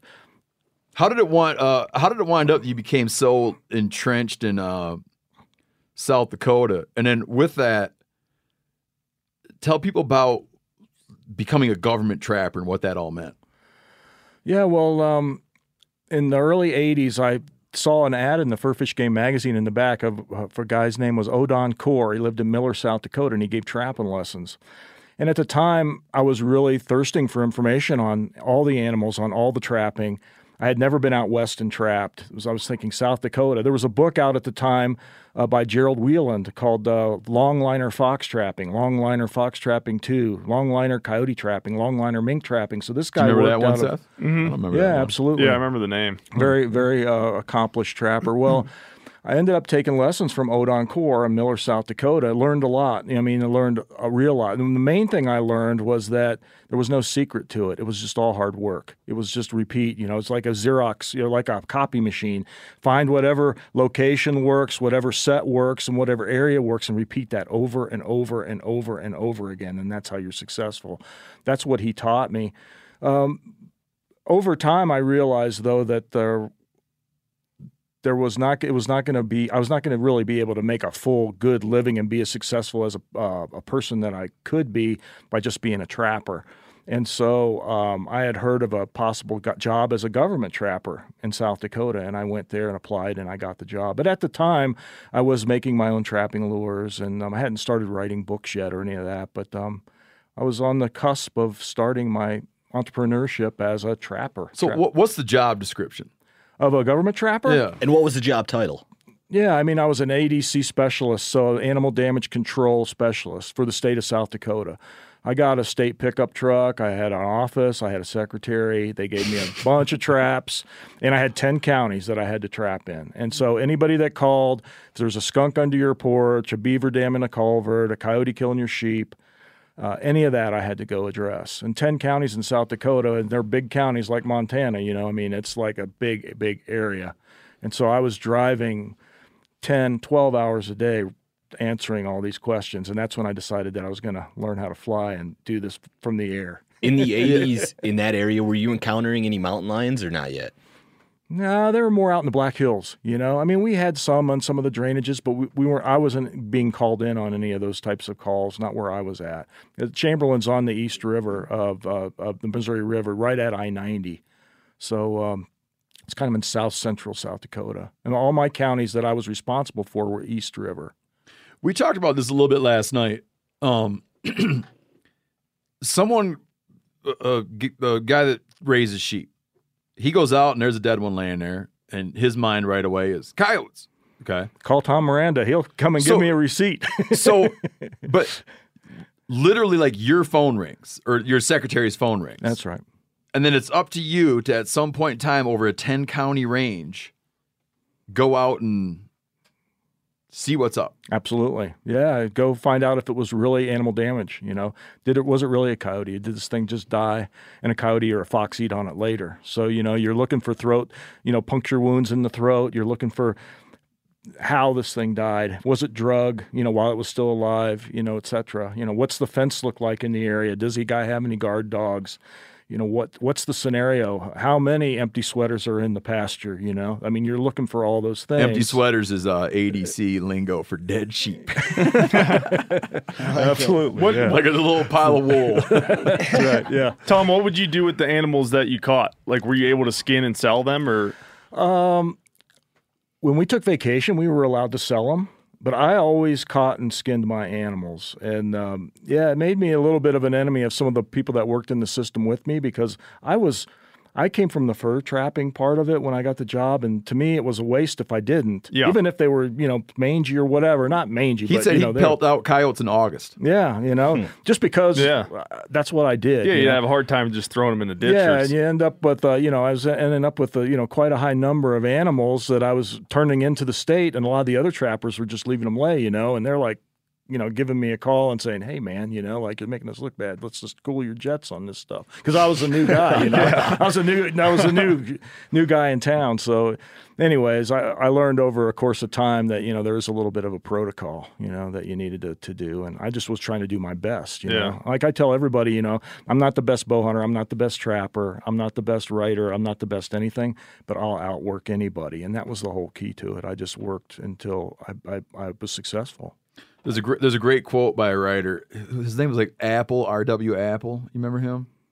He uh, he has a quote where he said, "I can write faster than anyone can write better. I can write faster than anyone who can write better than me, and I can write better than anyone who can write faster than me." That's true. That's good. Yeah. Good position to be in. That's a good way to make it full circle. I grew up two hours from Chamberlain, and I feel like a lot of the ranchers and, and farmers that I know in that area now in 2022, if they were contacting a wildlife damage specialist, it would be because of a bunch of geese um, that are really causing havoc on their beans or corn or whatever. Did you deal with a lot of geese in your day there? I didn't. Uh, there was some concern, mostly north of where I lived. The, the trapper that was north in Gettysburg, you know, Uh-huh. north of Pierre, they had a little bit more of a goose problem than what we really did in my area. The the as you get farther south, there's only four or five landowners that you know really along my side that r- controlled that land that was right along the Missouri River, and there's a lot of state land along there too that. Um, like you know public hunting land and things like that that the state didn't want controlled in any of that anyway so yeah we didn't ha- i didn't have that but i mean we did blackbird stuff i mean yeah we Mm. did a little bit of everything you know the red-winged blackbird stuff was always a hassle you know? What, what- as a crop crop damage. Yeah, yeah, yeah. We use cannons to scare the Hunt scare red wing blackbirds. Yeah, I well, always associate them with just hanging out in cattail marshes. What what would get them in trouble? Just too many of them around. You know, they'd all be, you know, there'd be tens of thousands in flocks, you know, flying around and stuff. So, But doing what to da- what damaging what? well, I mean, this just didn't want them around. I guess, you know, I mean, Probably eating like just- in yeah, they just in uh, New Jersey. This the, I used to do some work for a sweet corn farmer, and he had cannons, and it was yeah, blackbirds were. But red wings. I don't well, remember. some of these could have been starlings. yeah, and the, the one, yeah, yeah, yeah. the ones he had problems with was were starlings. Got it. But yeah, they just can't scare the shit out of you because you didn't. They'd like They go just off every shoot so them just often. to scare the birds. Yeah, they're like propane cannons. Yeah. What were some of the oddball critters that you dealt with? Like, for example, the only civ cat I've ever seen in my life was around Chamberlain. Did you encounter any really rare stuff like that? Oh yeah, A I did lots of civet Civ cat. cat. Yeah, Like a civet. Yeah, Yeah. They're um look like a spotted skunk, a little tiny thing, and uh, yeah, they go everywhere in the attics and under houses, and really, it's a it's a unique skunk smell. You know, it's not the same as the striped skunk smell. It's unique. It's a little sweeter actually. Um, of course, when you're a trapper and you make trapping scent, it smelled like money to me. Oh. But to the, people, to the people that you know, to the people that uh, that I, that had a problem with them, it was you know, and you had to be careful because you couldn't, uh, you know. If you scared them, they'd spray, and I mean, it didn't. The so- smell lasted for a long, long time. So And then yeah, you have an unhappy customer. Yeah, or so not you- a customer, but uh, yeah.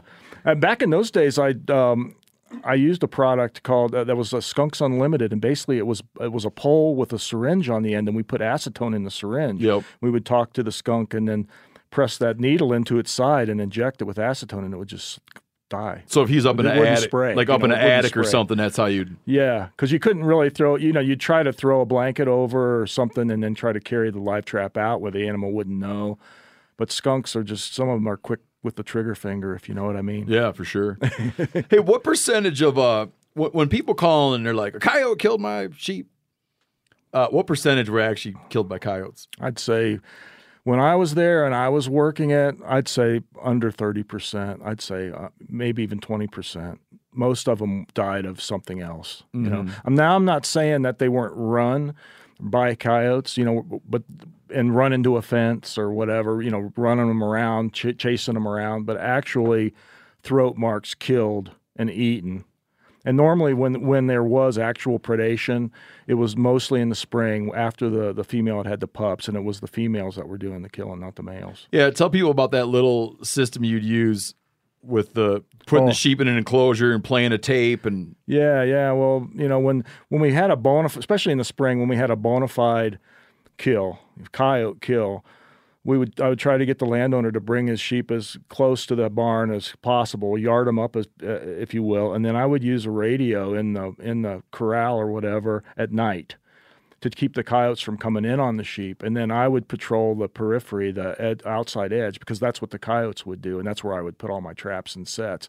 It's very difficult to know if you've shot, if you've caught or shot the right coyote. You know, how how do you know which one is the coyote that actually did the damage?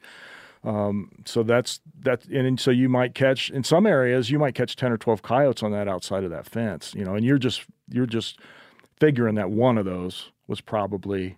And you know, normally when you check them, when you catch them, it's the female. You know, if you open up her stomach and you see some wool in there, who knows if she was so eating on a dead one? she's But raising pups in a den, she gets where she gets herself in trouble. yeah, exactly. Yeah. Yeah. Uh, tell these guys the story of when you uh, went to see Jimmy Houston for career advice. yeah, yeah, yeah, no doubt. So, so yeah, part of my claim to fame is having a TV show on ESPN for almost 20 years. And so, how it basically started was I was a trapper at the time, and I was getting a lot of animal activist calls. People were calling, calling me a killer, and uh, the PETA group put me on the top 10 list of evil people for wildlife because I had sold so many of these how to trap videos. I mean, these VHS videos were just everywhere, and so. I had decided that you know I'm going to do a TV show on trapping. I mean that that's- got to be a way to get the word out that trappers are you know really conservation minded and really helping the all the nesting birds and all the things that we do. You know there's there's really a, a, a specific purpose for a trapper. Uh, so, anyways, um, I decided to go see Jimmy Houston because he had a TV show uh, on ESPN, and I thought, I'm going to get my word out, that's where I need to be. And so I went down to Oklahoma to a sports show, stood in line, wait to get Jimmy Houston's autograph. Yeah, I'm 22 years old. Or Oh, you were young. Yeah, I was young. Yeah. Anyways, I get I get Jimmy Houston's Oh, real quick, how how old were you when you did the government trapping job? Yeah, yeah, 24. I'm I meant to say Oh, 32. so you did I meant to say 32, not 22. Okay, th- Yeah, okay, 32. I was so you were you were already like big time into the trapping. I was all at- through at the. I was at the end of the trapping, just about. I yeah, got you. yeah. And this is roughly what year? 32. So yeah, it was 1989. Okay. Yeah. So I get out and see Jimmy Houston, get in line, and I tell him, and I finally get up there to sign my hat. I said, Jimmy, I said, um, I want to do a TV show on trapping. What do you think? You know, your so show's so popular. He goes, ugh. He rolls his eyes. He goes, nobody's gonna watch. He goes, you're never gonna get any sponsors for that. He goes, you'll never get a network to take a trapping show. You know, he goes, that's barbaric. And. I said, no, no, no. That's the point. That's why I want to do it. It's not barbaric. You know, we use we used uh, traps that have gaps between the jaws. We we we're conservationists. And he goes, you know, he goes, do you do anything else in the outdoors? And I said, I like bow hunting. You know, I like shooting a bow. He goes, there you go. That's what you need to do. And so that's when I decided to start, you know, actively Just based off that. Yeah, based off of that. In fact, that same year I went bear hunting in Saskatchewan and made my very first uh, hunting video. It was called Big Timber Bears, a Saskatchewan bow hunting adventure. It was in 1989. Who did you hire to shoot it? To film it? Uh, a guy that worked for me just went up there and filmed it for me. Yeah. So you took your like your VHS instructional know-how and started producing what might be more. Well, well, did you view that like that first bear hunting thing? Did you view it as entertainment or how to? Entertainment. So Yeah, you like yeah. transition because the trapping stuff is Yeah. the trapping stuff is meant for an audience of people that are like, I want to learn how to do that. Yeah. Well, and I mean, my TV shows now are based around how to, you know, but Mhm. I mean, it's a, it's about an adventure. And that's what the, the Big Timber Bears was. I mean, and when I eventually did get on ESPN in 1992, actually, I was on Sports Channel America in 1990 and 1991. And when I did get on ESPN in 92, the show was called Outdoor Adventure Magazine. And it was hunting, fishing, and adventure. So it was a magazine format show. And, um, you know, ESPN called me the crazy bow hunter to do anything once because I did bungee jumping, skydiving, rock climbing. I flew many different times of types of airplanes. I, uh, but I also hunted with a bow and I also did fishing. So it was, um, and, we, and we were a very highly rated show for five or six years. Yeah, ESPN was like where you went in those years. ESPN was where you went for outdoor programming. Absolutely. It was on Sundays, right? Uh, Saturday mornings. Saturday yeah, mornings. Saturday morning, and then eventually went to ESPN two, and that was on Saturdays and Sundays. Yeah. When you were doing ESPN, was it um was were you doing a commissioned show for them or did you have to go find all the financing on your own through sponsors? No, it was a hundred percent um, financed by me. Totally. Yeah, we I didn't do. They didn't. It wasn't like the, the History Channel and some of the stuff that's done today. Yep. Yeah, we had to buy our airtime. First, you had to get approved. You know, Yeah. you had to be an approved producer. Then they had to have a time slot available, and then you had to tie that time slot up. And they were very, very focused on ratings. Ratings were everything to them. That's If how you kept your time yeah, slot. you don't. Otherwise, you you were out. And there were so many other shows that wanted to be a part of that. There was only eight shows on a Saturday morning. There's So it, even though it was time, even though you were buying the slot of time and had to and had to finance it through your own sponsorships and advertisers, Absolutely. it was competitive to hold it.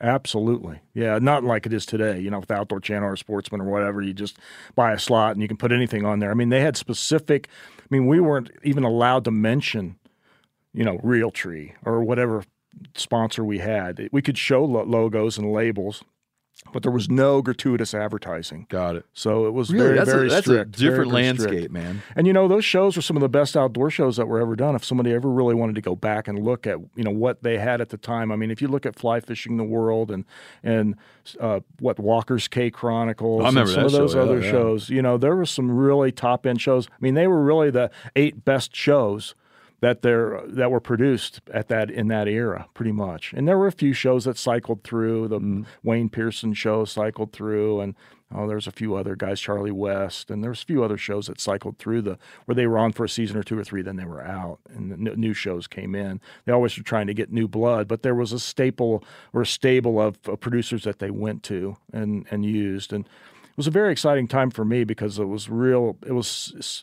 I mean, I, I say uh, that I went from little league to big league, you know, because I basically wasn't a TV guy at all. And within two years, I was on the number one place that you could ever be for an outdoor show, you know. And you you learned to edit your own stuff. Yeah, I edit my own stuff. Yeah, so it's uh, Yeah, I mean a trapper. I mean I'm a trapper, so you do it all yourself. You know, you just learn that, and I knew that I would put the right amount of work into it. Now I hired guys to edit other shows, and I learned a lot of computer editing and things from them, the techniques of how to use the computers. I mean, I edited AB roll. All the ESPN stuff was pretty much AB roll till maybe the last three or four years when we went to the Avids and the other types of nonlinear editing. Pretty much everything was, you know, onto one inch tape or, you know, digital Betacam, that type of stuff. So we were shooting on tape, editing on tape. So hmm. was a Did did different world. ESPN show kill shots all the way until the end in 2010? They did till the end, but at the very beginning they didn't. In Really? fact, they we had to cut away from the kill shots, um, which I com- complained about immediately after I got on there, which I had no credibility with them because I was new and I had no, you know, didn't have any pull whatsoever. But we fought it for a couple of years, and finally they allowed me to use a bow and show the impact if the arrow would go all the way through the animal. And so I started shooting 85 pound bow, heavy arrows, because I wanted the arrow to go all the way through. Are you 'cause- serious? You I'm- changed your yeah, getup? I, I had to because I wanted vindication, man. I mean, you know, it's like you you can't take the kill shot away. I mean, that's what everybody wants to see. I always remember that of you shooting, explaining in some of your videos when I used to watch them that you're just shooting like super heavy bow. I actually got found out about you in my Christmas stocking. Very cool. One year I, my, I got a DVD of your. My Very- mom got me. A Which one was it? in yours? I think it was the- DVD. yeah. Not VHS? No. See these It- young it was. people. It was. Young people these days, Hayden. yeah. It, They don't it was understand. Like, I don't remember. I They feel don't like it was like been. Territories Wild. Oh, or yeah, something. Oh, yeah, I remember that yeah, one. Yeah. So you said used to. You should, still should be watching my DVDs. I, eh? oh, I do. I do still. I, It's not I'm DVD form anymore.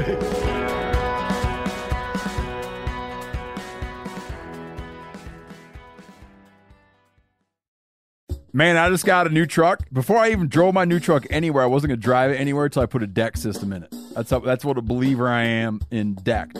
I always thought they were a great deal, but now they're even better because they have redesigned their drawer system in storage cases from the ground up. It's like I didn't know there was a problem with them. I don't know, they seem great to me. Just an improvement on perfection. The new system, made in the USA, gives you 10 to 30% bigger drawers to fit more gear. It's lockable and secure, right? Weatherproof storage for all your gear. You build it right into your truck bed. You still have a truck bed you can put stuff on. The top deck of the new system has eight D ring tie downs integrated into the steel.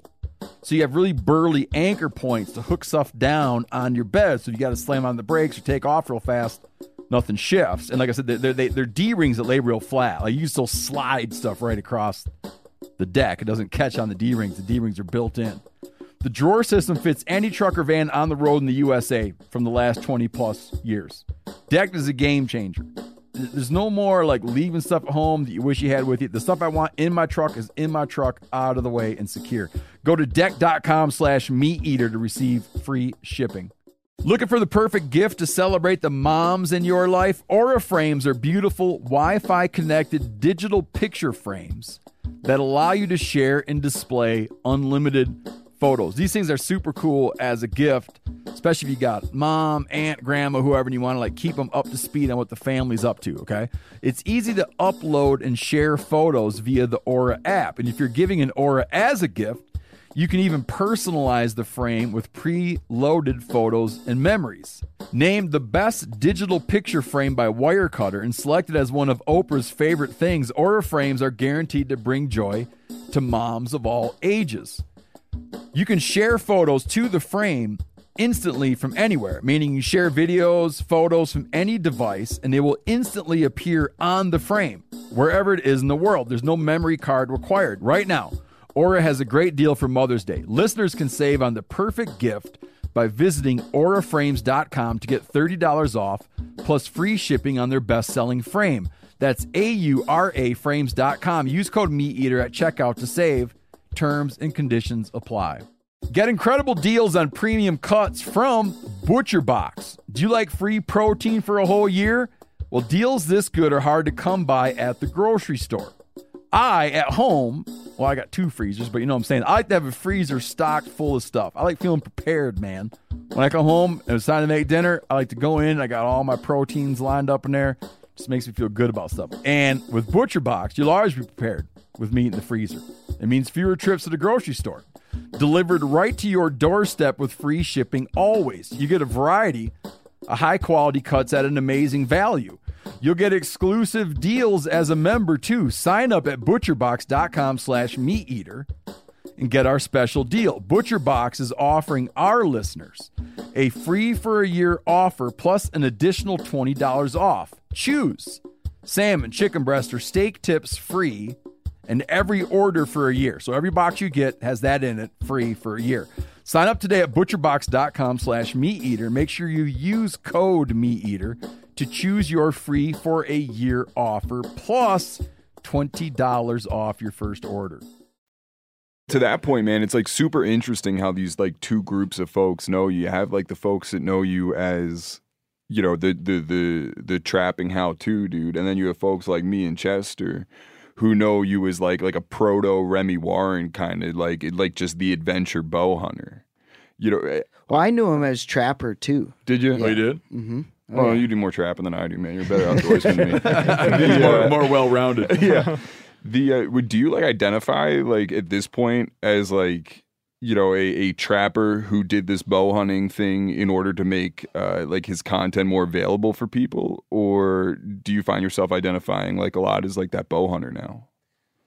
Well, I mean, I identify as both only because I guess I can. Um, to me, the real the reality of it was when I was growing up as a kid, my parents allowed me a huge latitude. When I was 11 years old, I could go out at 3:30, 4 o'clock in the morning and run my trap line by myself with a pair of hip waders down a river that might have been flooded out from rain or snow or whatever.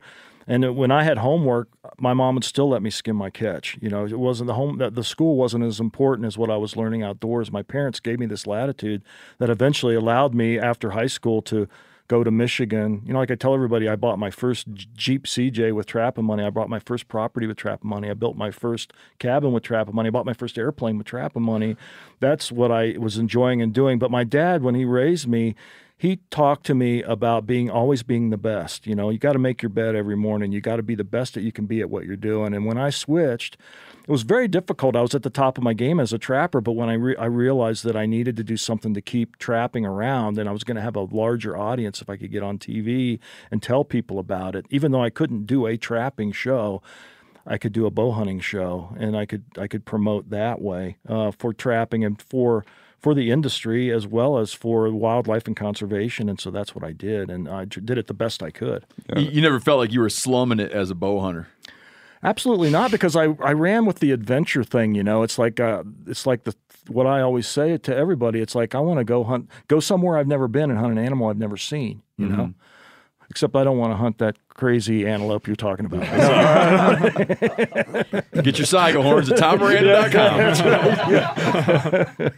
but yeah, so that's the you know, so that's what I did, and so that's how the Super Slam all came about because I just started, you know, one animal at a time. Of course, Chuck Adams, the first bow hunter to take the the 27 at the time North American Big Game Animals, was a guest on my show, TV show on ESPN for a couple of years. He had a sponsor that also sponsored my show. and So he would, wanted- he would come on the show. he would come on the show and he did tips on the show, and I got to know Yeah. him. And I can remember interviewing him and talking with him about some of his hunts, and I was like, oh, you know, I'll never do a a, a grizzly bear, you know, Yeah. Dude, I grew up reading Chuck anything. Adams articles, man. Yeah, absolutely. So. Uh, but one thing led to another, and you know, you have, you know, every year you've got a quota of shows you got to do, and every year you'd get one, two, three more species. And there was just a point in time when I started looking back and thinking, wow, you know, I got, you know, I got twelve. You know, there's, there's at the time when I started, there was only twenty to actually go for the slam. There was still only twenty seven, and then there was twenty eight, and then eventually twenty nine. Yeah, what did they add? Caribou. They added the the Central Canadian Barren Ground caribou first, and I'd be guessing at the date, but I think it was it might have been in the late '90s, so that might have been 28 when I started. But the, then the, the the last one was the Tule elk. I think that was 2008 when they added that one.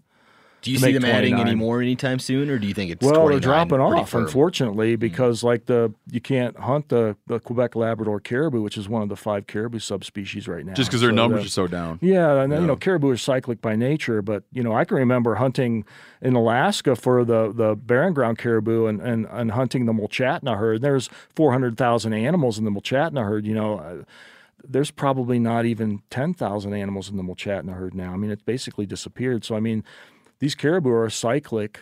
uh, creatures. You know, and one of the things I would add to what we were talking about about the CITES and the Saiga horns and all that is, uh, you know, I think a really good article would be about the political side of the CITES, because the reality is um, there's a lot of political influence. If you know, uh, there's a lot of people that are pseudoscientists or biologists that have uh, more political motives about what animals are hunted and what animals aren't, and maybe they have a political motive that maybe no animals should be hunted. Take the polar bear, for example, in North America. They're on the threatened list of CITES, so we cannot import polar bears into North America, into the United States. But we can hunt polar bears. You can go to to Canada and hunt polar bears, but that you can't import them into the United States. What's what that does? Yeah, can't, can't you hunt them in like the in Canada, the yeah. in the auto like the the, The Arctic? the Yeah. Inuit auto what's that called? They're Nunavut. Nunavut, yeah, yeah, yeah, yeah. Like they kind of have their own autonomous zone and they run wildlife Well, you can hunt them. You can hunt them anywhere in Canada or other countries that border that have uh, polar bear populations. I think except Alaska, but um, you can't import them into the U.S. Well, the U.S. hunters are the most uh, prolific hunters in traveling and hunting. And if you look at just the, the they were put on the, the polar bears were put on the threatened list because of the uh, supposedly global warming was thinning out the ice sheet and they were having less habitat because they hunt seals on the ice. Yeah. yada yada. yeah, it's speculative. Like, Exactly. polar bear numbers are currently strong, but it's speculative that they'll they'll, they'll Exa- crash. Exactly. Yeah, So there's somewhat of a political motive behind it. It's not science, you know. Now and now there's taxidermy shops that have come out with um, with imitation uh, polar bear mounts, you know, rep, uh, like a replica. So you can actually buy a replica polar bear mount. So you can go to Canada, shoot a polar bear, and have a replica, replica mount in your trophy room. Where do you leave? Where do you leave the bear while you can't get it into the U.S.? Well, it can stay in Canada. So a lot of them get them tanned as rugs and give them to people, or a lot of them get them mounted anyway, and they put them in stores or places like that. And they're like, they have- someday I'm going to come get my thing. Well, I don't know if that'll ever happen. That's a problem. You know, Yeah. I don't think you'll ever be able to bring them in. If they were shot, the thing is, is like when I shot my polar bear, it was the last year before the the thing went on, and I shot mine in 2007. The uh, with your bow, with my bow, obviously. yeah, all my animals with the bow. So um, the the thing was, is uh, mine was one of the last ones back that I had. So I had the real polar bear in my in my uh, trophy room, but you know, it just suppresses the the amount of money that the Inuit peoples can make. I mean, this polar bears, it costs uh, well. The, the my polar bear hunt costs twenty seven thousand five hundred. It costs six thousand for the flights to go, and then plus you're tipping your guide and you're spending money as you're there. I mean, this these Inuit communities are totally dependent on the Canadian government for money unless there's this influx of capital from these people that will come and hunt or fish or, or Yeah. this and that. So you know they've lost a lot of income over the fact that you know you can't bring them back. A lot of guys don't hunt. It's easy to get a polar bear. I was on a four year waiting list before I got to hunt mine. So there were people that wanted to go up there, but there still was limited amount of tags. Got it. I think when you talk about the CITES thing, I mean, you bring up a valid point because you, you, have these things like the Endangered Species Act, right, which I completely support and it's done a lot of tremendous work. CITES done a lot of great work. It's like inspired by like an honest need. But I do find, and we report on it all the time, inevitably you have cases um, which in, in my mind weaken those structures because you have people who learn how to manipulate them politically. Um, they want one thing and they talk about another thing. And so, like we've covered endlessly here, is like grizzly bear delisting, wolf delisting, right? Um, it's you had species go on the Endangered Species Act as threatened. They hit recovery, but people, some people just cannot stomach the idea that someone would go hunt them. So they don't want to debate whether they've recovered. They want to debate these like obscure um, legal issues, right? With and if you he- heard their private conversations, no doubt their private conversations are, I just don't want this. I don't want anybody to hunt them. I don't care how many there are. And they'd be saying the same thing if there were a million of them. They're just never gonna like. They're not gonna give up that point. They're never gonna say what they actually think, and they're always gonna say something that they don't think because it allows them to advance what they do, and then it creates all. Then it creates people like me, people like you, who then um, wind up feeling like a little bit like you're being sold a bill of goods, and you become suspicious about the whole damn structure. Absolutely. Which is like I always try to prevent myself from falling into the trap of becoming like suspicious of ESA, uh, suspicious suspicious of the act. I think the act was a needed thing, I don't like it when it gets manipulated. Absolutely. You know, and the thing is, is uh, to me, it's uh, there's another prime example of what happens that people don't realize is the, the hiding behind the science thing. Is like in Africa, for example. I do a lot of hunting in Africa. I've been many times to Africa. Uh, there, there are groups and organizations that do scientific research, like on leopards, for example, which is very nocturnal and sneaky animal, not very rarely seen in the wild in the daylight. But they'll set up trail cameras in these areas that are flash cameras, and then once a leopard's got take got a picture taken once with a flash camera, he's never going to walk by that camera ever ever again. And so these people over the course of so many months will say, "Well, we only got you know, there should be in this area."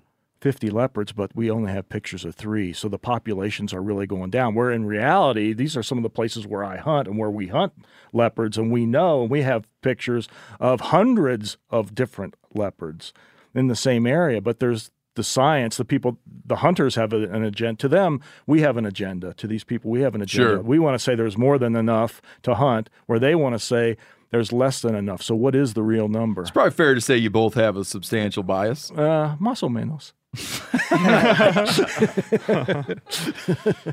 Come on, uh, walk me through because like following your career is like following um, to look at your the history of your career is like looking at the history of media. You know, particularly like, like a, a focus on outdoor media, but just like media in general. Um, eventually, ESPN moves on, right? Becomes Yeah. the ESPN we know today, which is intensively like professional sports, right? Absolutely. So, w- what happened to you then? Like, how did you continue to always adapt to be one step ahead? You know, Well, when ESPN was purchased by uh, Walt Disney Company, they started to change their values and things. And they decided at a point in time, not that they were so much anti hunting, maybe they were, maybe they weren't. I won't say either way. Um, they decided to go back to a stick and ball network, which is what they were founded on originally. So, Yeah. like you say, they went back to like a total sports network. And so, yeah, for the guys, I mean, I made it all the way to the very end. In fact, um, when they decided to break break up and take the outdoors away, I had signed a five year contract, and I, I still had two years left in my contract, so they couldn't actually get totally rid of the outdoors. And there were there were three or four of us that had longer term agreements with the network. and they so- didn't just buy you out. no, they they let us run all the way to the end. And you know, part of it too was part of it too that that that demised the ESPN model was the fact that soccer became more and more and more popular. And at at, at seven o'clock in the morning in our country, it's six or it's one o'clock in the afternoon in London or over in Europe when the soccer games are going on. Yeah. So they could make a lot more money on a soccer game because of the tennis shoe sales and the commercials and all the things they could do than ha- you know. So the soccer games would run in the mornings instead of the outdoor shows. And You ever try to watch that game? us. Uh, negative ghost Holy Rider. shit, man! That's a hard game to watch on TV, man. Except when they, They say need to shrink. They need to shrink that whole area way down. And the other problem with watching it is how many hail marys they do. Like it'll just start getting interesting, and one of them will kick the ball way the hell down the other end. You don't even have any idea who's going to get it. It's like, God, man. They don't. It's just they just it's like it's like oh, it's getting too exciting. You got to clear it. Viewers are paying attention. They just like kick it way back down. Oh my god, I those played guys drive soccer, me nuts, Steve. man. Sure, you, well, it's great. So, so if anyone who works uh, for the most uh, popular sport in the world wants to take some tips from Steve Rinella, there you go. Hey, they do. Listen, I know. I can't think of specific examples. Sure. I know where they have changed rules to make a better viewing experience. Can anybody back me up on this? There's, there's. I, I can't think of them, but I've heard of it. That sports, like the NFL or whatever. Oh yeah, will- fo- will- football's made some changes. They'll Like, change they've the rule changed to make it better to They've watch. changed like the length for the extra kick and and, and stuff like yeah, that. so the extra point. soccer, they should make a rule. You can't just hail mary it down the other end of the field, right when things are getting interesting. Either that or tie one That's arm all. behind the back of the goalie. That would work. What's that? Tie one arm behind the back of the goalie. yeah, just get some more Yeah, points that's right. Uh, yeah, just a little side note. We'll leave that in, Phil. Um, so when that collapsed, what? But like at the same time, that I don't want to say collapse, but then like Outdoor Channel was like, right, like filled the filled the Yeah, void. well, and at the time there was a network called Versus, you know, which which eventually changed its name to I don't even remember NBC Sports, uh, I think it was. there. oh, I didn't something know that like that's what I didn't know that that's what Versus did. Oh, Yeah, okay. yeah, but uh, Did so- you do anything there? Well, yeah. Well, what happened was is I had sponsors that had longer term agreements than my my network agreement. So Oh, that creates a pickle for you. yeah, especially when you know Yeah. we were doing you know. Well, ESPN that I was on was 120 million households, you know. So it's like, how do you replace those households with the outdoor channel? You don't, you know. So I ended up doing a deal with um, Versus, um, which eventually became the NBC Sports Network, but um, and and the Sportsman Channel, what was just kind of fledgling. Sure, yeah. And I went to all my. That's where we started, the Sportsman Channel. Yeah, so Yeah. that's what I did, and and so I made a deal with Versus and a deal with the Sportsman's Channel, and I alternated shows. So basically, I would do all my f- full run of shows before the season, and I would start with show 13 on one network and show one on the other network, and that's how I uh, alternated through Oh, really? to air on two networks. Because you know that's almost taboo to have a show air on two networks at the same time. You know what I mean? Huh? That's how I did it. Really? Yeah. And you've been at you've been distributing there for a long time. Yeah, well, I was I was there. I was on Versus, I think, for three years, and and then I switched from Sportsman to Outdoor, and now I'm just on Outdoor. How many shows you make in a year? Uh, I'm down to eight right now. I'm the king of reruns on Mhm. on on the on the network. I spend a lot of money producing my shows and places I go, you know, because I've done all the African Big Six with archery, tackle, all the. I mean, I'm, I'm I collect species, so I have over 170 some species right now with bow and arrow, Wow. and so and all filmed, and so yeah, so I I'll go back a few years and pick up some of the older shows and maybe add a little bit of more commentary to them and then just rerun them and so the so in first and second quarter I'll I'll rerun some of my older shows that are really cool the better ones the cream ones. And then I'll do the do the shows for the for the fall. So Of that's how those 170, how many are in your house? uh over a hundred you know but I've quit mounting stuff n- uh, today uh, I don't mount everything anymore I've uh a Just lot 'cause of the cost or what? Well, where are you going to put them? What are you going to do with them? You know, after you after you die, where are they? Sell going 'em to go? on, uh, Katie's website yeah, for, for a dollar each. Yeah, Put 'em yeah. on Katie's wildlife store. No, I, it's it's not so much that. I mean, what I've been doing. It's not that they're going to waste or anything. What I've been doing is a lot of the the, the I've become popular enough and known enough that a lot of the outfitters of the places that I go hunt. Um, they would like to have them, and so they'll take a picture of me with the animal, like a hero shot, and then they'll have it mounted and put it in their in their lodge, and then they'll Got have my picture next. Put to a it. It couple works in the meat eater office. Yeah, there you go. So that works out good. Yeah, big fox. Especially the new one. You, the new one you guys are going to get right. With Yeah. yeah. you can land a jet in there, right? With my my, my uh, rooftop shooting range, I should keep quiet about that. Uh, We're going to cut that one out. do you um when you're uh do, deal like I'm trying to think of how to do you have a lot of, of the one so you have 100 animals in your thing more or less, yeah. but do you have a lot that are that are tucked away here and there that you can't bring back home for legal reasons Nah, not really. Oh, I mean, uh, probably in South America, you know, there's a lot of animals that you shoot down there that you just can't export, no matter what. You know, Yeah. like capybara, different different types of species like that. well you can't bring a capybara home No, no. We're you know, or working like on- a white-lipped peccary. can you bring a paca home a pock? No, I don't think so. We're, we're oh really working- oh i've hunted some of that stuff Yeah. down there We're working Yeah. on that stuff right now for the for this spring. yeah we're going for, to we're going to go hunt back. os- we're going to go hunt uh ocellated Mm, turkeys yeah, yeah, yeah. i'll become a world slam holder Good for you. Does that make you jealous? Are you a World Slam turkey holder? Mm, I I have five of the 6 Uh-huh. Yeah. Are you gonna bow, are you gonna are you gonna bow hunt? No. Ah, then I'm definitely not jealous. I'm going to become a shotgun World Slam holder. Uh, yeah, I want to bring home the tail fan. oh yeah. I mean, most people bring the whole damn thing home and get it stuffed. Mhm. I just want the tail fan. Probably the spurs. Probably just eat it right down there. Yeah, Probably. eat it there, and then. But I want to. How's it looking? You you looking into that? Bringing that tail fan home? Tail fan's looking good. Some other complications with uh, getting guns down there, though. Well, because you didn't get on it quick enough. No, Oh, no, it's not. Definitely not it. That's not true. It's the mo- it's money. It's expensive, different than going to hunt Coues deer in, in Sonora. from what I'm finding out. It's really hard to get information on it, Steve. Oh, so we just had to use their 'Cause- shotguns down there. Yeah, because it's just a different. Anyways, it's a different area from where you guys go. So, Cuts back on the headaches. Just use their shotguns. Absolutely. yeah. When's the last time you killed a big game critter with a gun? Ooh, that's a great question. Thank you. I've shot. I've shot. Well, I've shot. I mean, I, I guess people wouldn't consider coyotes, um, you know, because I did a lot of uh, hunting for coyotes. But I used to host a show on ESPN called Cabela's Sportsman's Quest.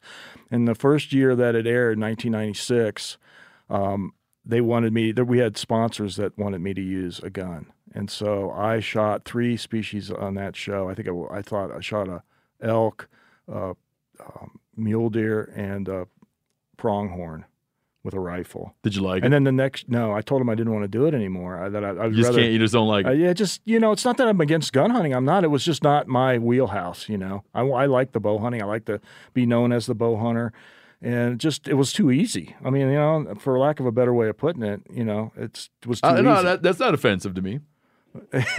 That's a good thing. Yeah, yeah, yeah. I don't want to get kicked out before the thing's over yeah, we still got to do we still got to do the trivia episode.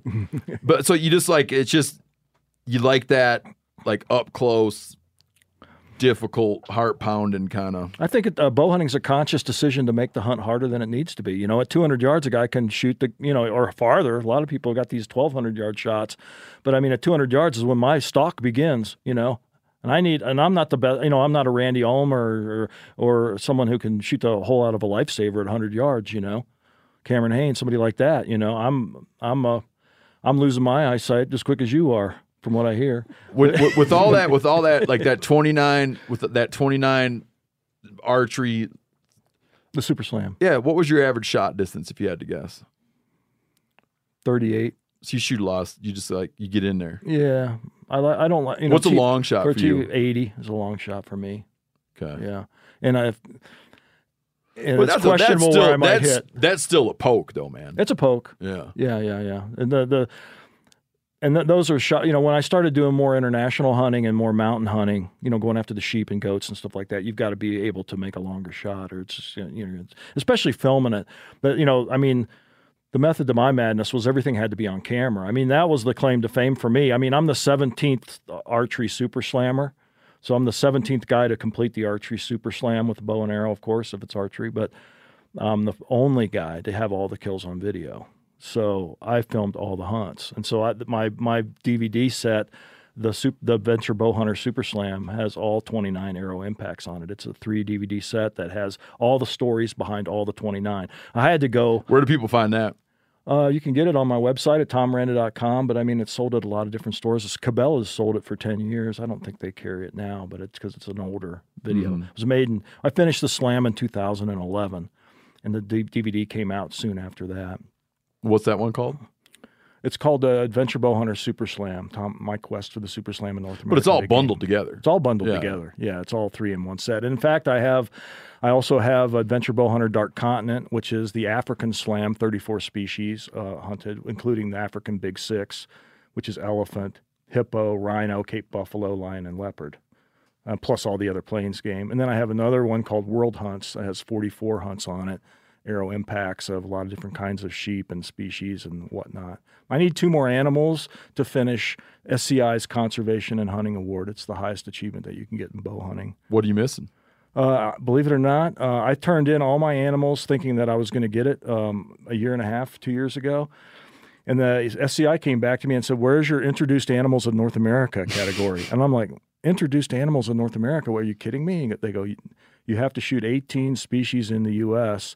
that were introduced. And so I need, I have What? two, I have two left to shoot. Like a, What like, are those? Like Sika It could be and any. There's a whole list that you can shoot, and I'm, there's two. I'm I'm going to shoot a. Um, I think the last two. I think I'm going to shoot a, a scimitar oryx, and maybe a Sika deer. I think those would be two cool ones to have to be the like the Maryland with. ones. Yeah, Yeah, I got yeah. yeah. I got a few of those with a muzzle loader. There you go. I There he missed goes, some cheating again. I missed them with my bow.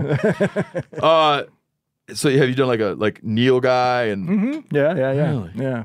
That's what I've been doing. Those kind of hunts, and I, how, I got how many introduced big game animals did they say are in the U.S.? I think there's forty some on their list, but as a bow hunter, I only have to take eighteen. So yeah.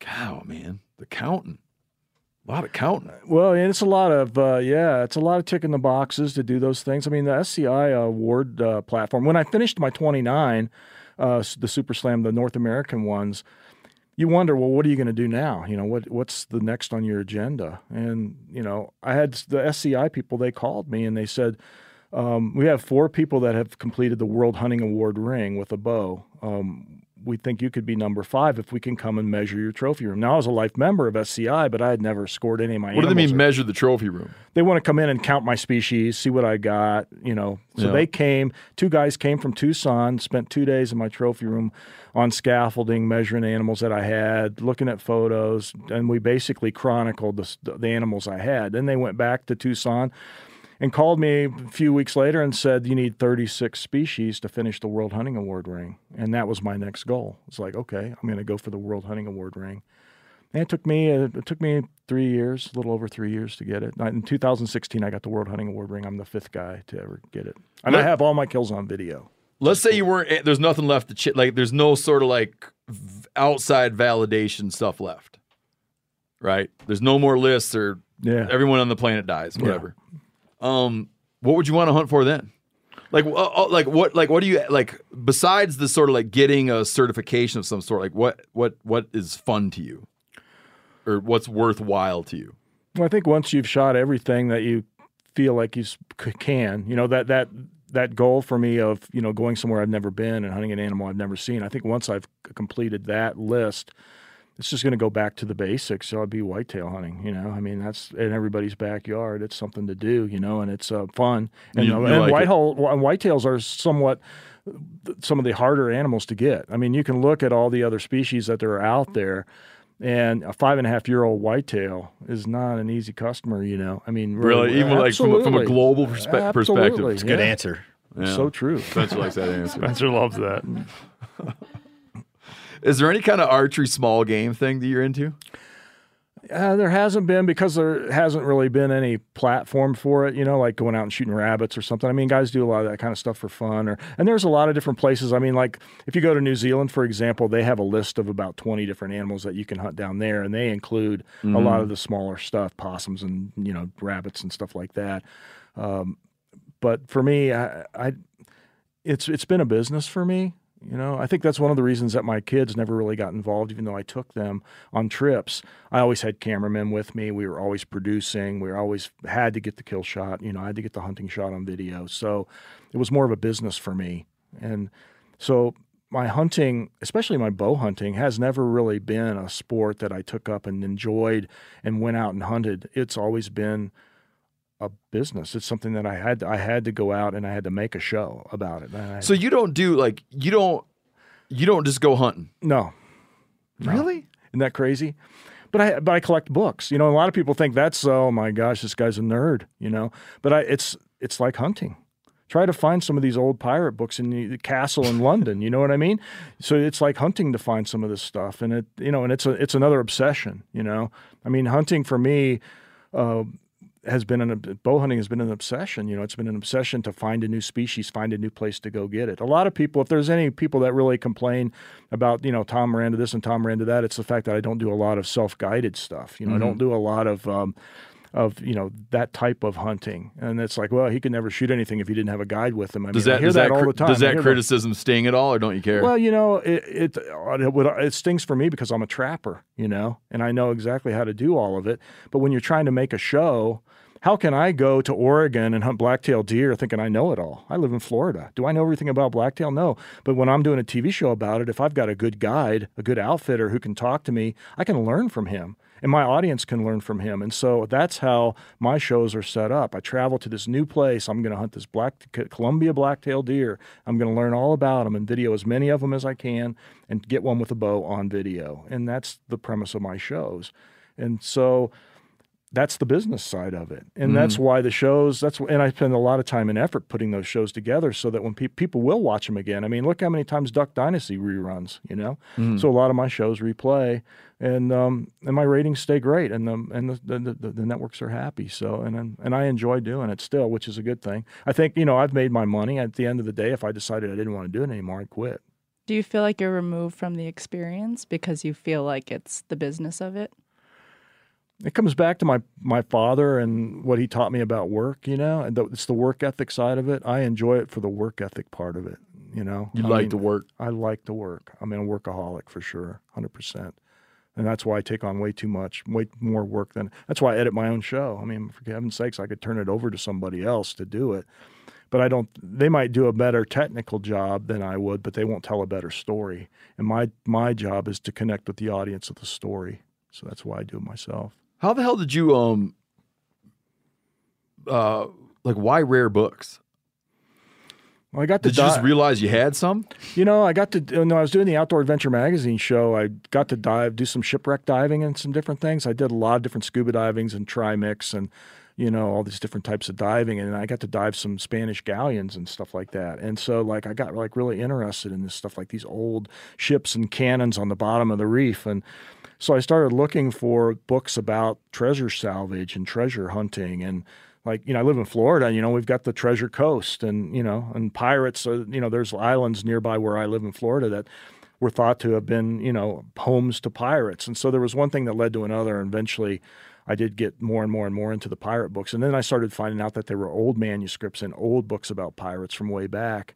And so I started looking for some of those and um, when you find them and it, an old book is super cool because you can smell you can smell the dampness in the pages you know and you can see you can see how you know just the, how the cover is and the you know the, the the leather bindings of it. And it's just they're so neat to have and to hold that history. And especially today where people are burning books and banning books and going to digital books and things you know these pieces of history. Like i have a i have a sir francis drake book i bought. I paid quite a bit of money for it.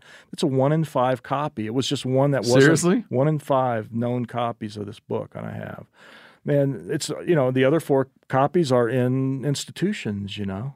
And the, Huh. this one happened to get be for sale from a, at a castle in england that was um, wanting to sell the, the owners were just going to sell all the books and it happened to be one that they had that i bought. So you know it's it's pretty cool Do you read a lot of those old you know? I, I some of them are so valuable i don't even i, I hardly like look at them a little bit you know let alone Really? touch them and go through them but no i've read quite a few and i've i've learned a lot of history and the more people find out that I have these books, the more people that contact me about, you know, information that's in them or photos. A lot of these old pirate books and, and ship books, shipwrecks and, uh, you know, voyages of discovery, they have a lot of really nice maps in them, old, old maps, you know, from the 15, 1600s. They have a lot of different uh, things in them that um, other people want, you know, other TV shows want. So I can Oh, take them really? out and, and take photos and make copies of these things that they can use. So, and um, a, a lot of times, you know, I buy some, you know, there's some old codgers that have been out trying to find pirates and different things, and their family will contact me and I'll buy their old manuscripts where they've been out looking for the pirate and digging and finding graves of pirates and stuff like Yeah. that. So, I mean, I'm building some material to maybe someday have a really cool book about the whole era of it and about the collecting side of it. What's And your you know- most oh, go what, what's your most valuable book? Hmm. And where is it located? Well, I have, I have a yeah, yeah. I have a, um, I have a first edition Buccaneers of America. It's in Dutch, and it was written in 1678. It's not nearly Wow. my oldest book, but Yeah. it's very, very difficult copy, and it's in an original binding.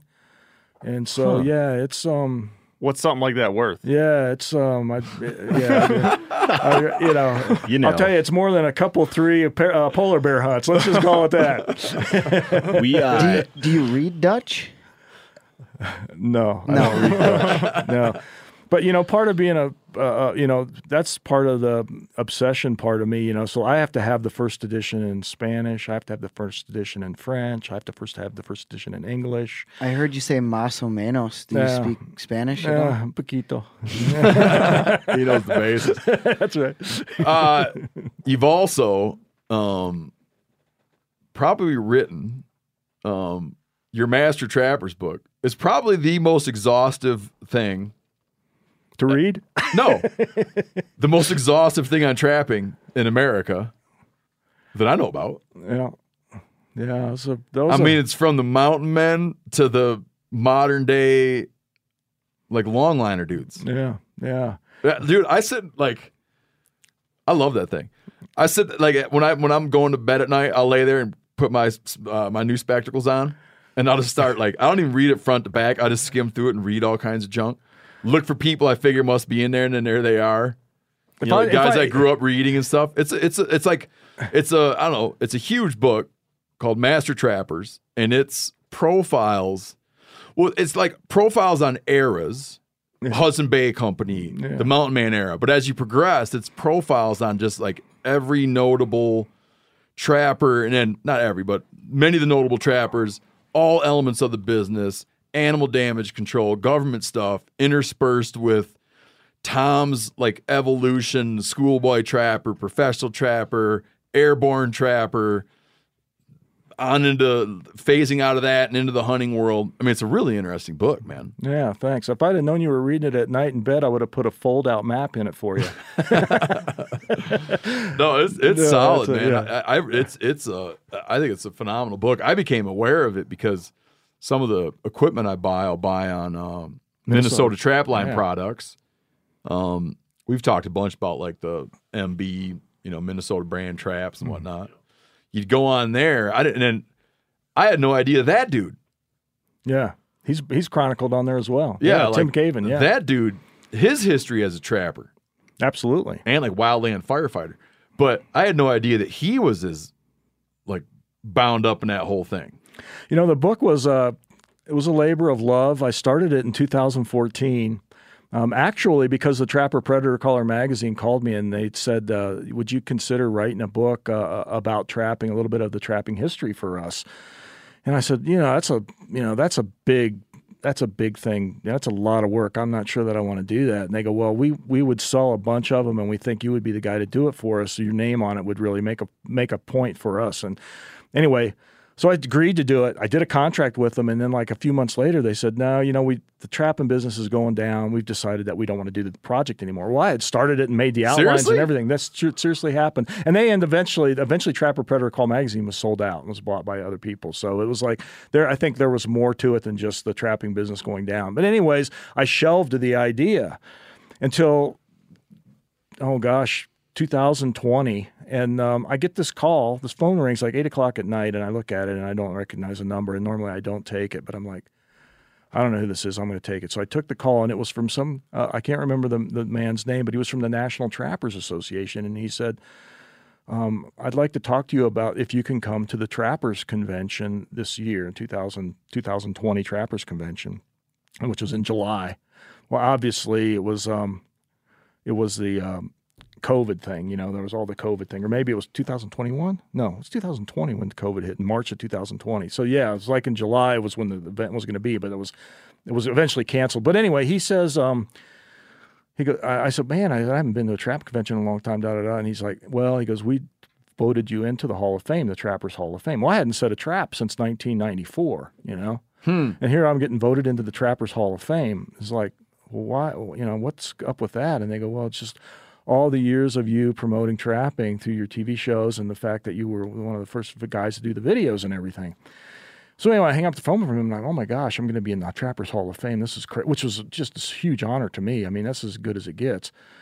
And I thought, you know, I'm going to bring that book out. I'm going to bring that book out and look at my, my old notes of it from 2014. So I did. I brought that book out and I looked at it and I looked what I had going and I thought, it's COVID. All my trips are canceled now. I'm going to do it.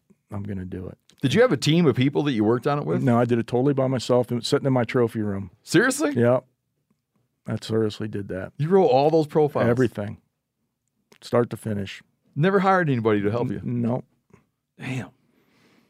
Dude likes working. I do like working, you know, and I, you know, it was Yeah. good. Uh, But the thing is, is the book is about, you know, the, there's history in the book, um, but it's really a, it's a, the the book is actually uh, a tribute to all the people that I learned how to trap from, from the early that, that gave me interest in trapping. I mean, there's there's a part in there about Jeremiah Johnson's movie, you know, the Jeremiah Johnson movie. I like There's- that part. Yeah, Yeah, there's yeah. parts in there.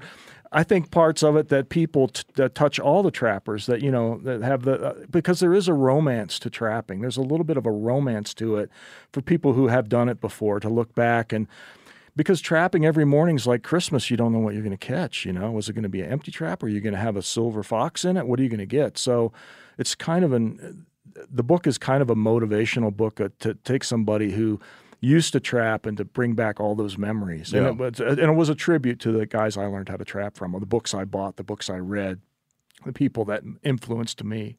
Oh man, it's a nostalgic enterprise, man. Uh, there's a hundred ways tell people where to find you and how to find your book. And, and uh, I don't know that's a long list of ways to find you, but hit people with Yeah. like how to track you down on social media, how to find your adventure bow hunting book, Master Trappers, you know, Yeah, how I mean, to delve in. mostly if I'm on social media, I have a I have a small Instagram thing. I, I, for some reason, I'm not that good on the phone, so I use a little laptop, and on the laptop I do Facebook, and so uh, my uh, Facebook Adventure Bow Hunter. You can find my page there. I have lots of videos on there. Um, or tommiranda.com, which is where my store is. That's easy to find. tommiranda.com. Um, I have over 500 TV shows on my website that you can watch for free. Um, and then in my store, I have my books. The and the, the I have the Super Slam book I wrote in 2011 when I finished. People can find your books on Amazon too, right? Or is it only Uh, like I think I, I can't remember. Yeah, there's some I remember used seeing them on Minnesota Minnesota Trapline products. Yeah, you can get them from Tim Caven at Minnesota Trapline Products. Um, and order them direct from you. or direct or direct from me at tommiranda.com. And uh, the, the Trappin book is there too. And I sign all the books that anybody that buys a book from me on my website, I sign for them. Oh, that's cool. Yeah.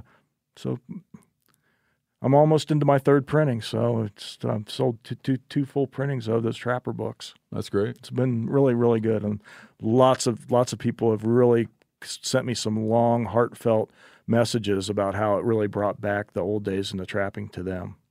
How cocky are you feeling about the trivia show we're going to record next? I don't know if I'm going to be that cocky about it, but um, I might have an answer or two up my sleeve. What do you think, Matt? I'm expecting a strong performance, Spencer. I have too. Uh, our most well traveled guest, our most accomplished bow hunting guest. I think that sets him up well. I'm gonna whoop him. He's seen a lot. Oh, He's got a lot we also recently upped our. Uh, Oh, told, oh. Now, let me teach you something here, Steve. we have a big announcement coming up on the trivia episode that we will tell you about on the I trivia wouldn't over. episode. No, remember our conversation about overselling stuff. That's my job. a big announcement that Steve is not going to reveal right now. All right, ladies and gentlemen, Tom Miranda. Uh, Hey, thanks. Check the next. We're not done with Tom. We're going to do uh, MeatEater trivia. Game on, suckers. It'll serve up to you soon, and it will. Um, I'm expecting a just a. I'm expecting a dominating performance from Tom Miranda. I like it. Stay tuned.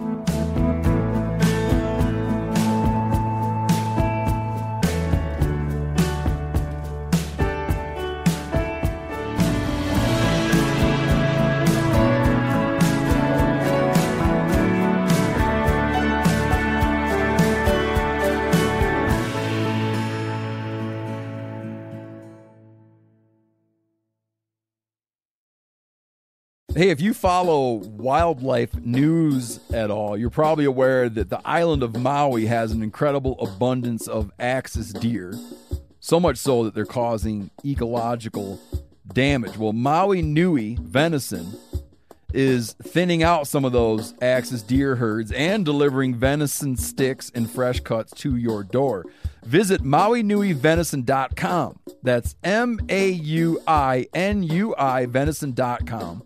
Use promo code MeatEater for 20% off your order. You never want to find yourself out on the water fishing without your essentials. So it's best to always pack a Columbia PFG Solar Stream Elite hoodie to protect against the sun. Man, I was just in Hawaii and I had my Columbia PFG Solar Stream Elite hoodie with me.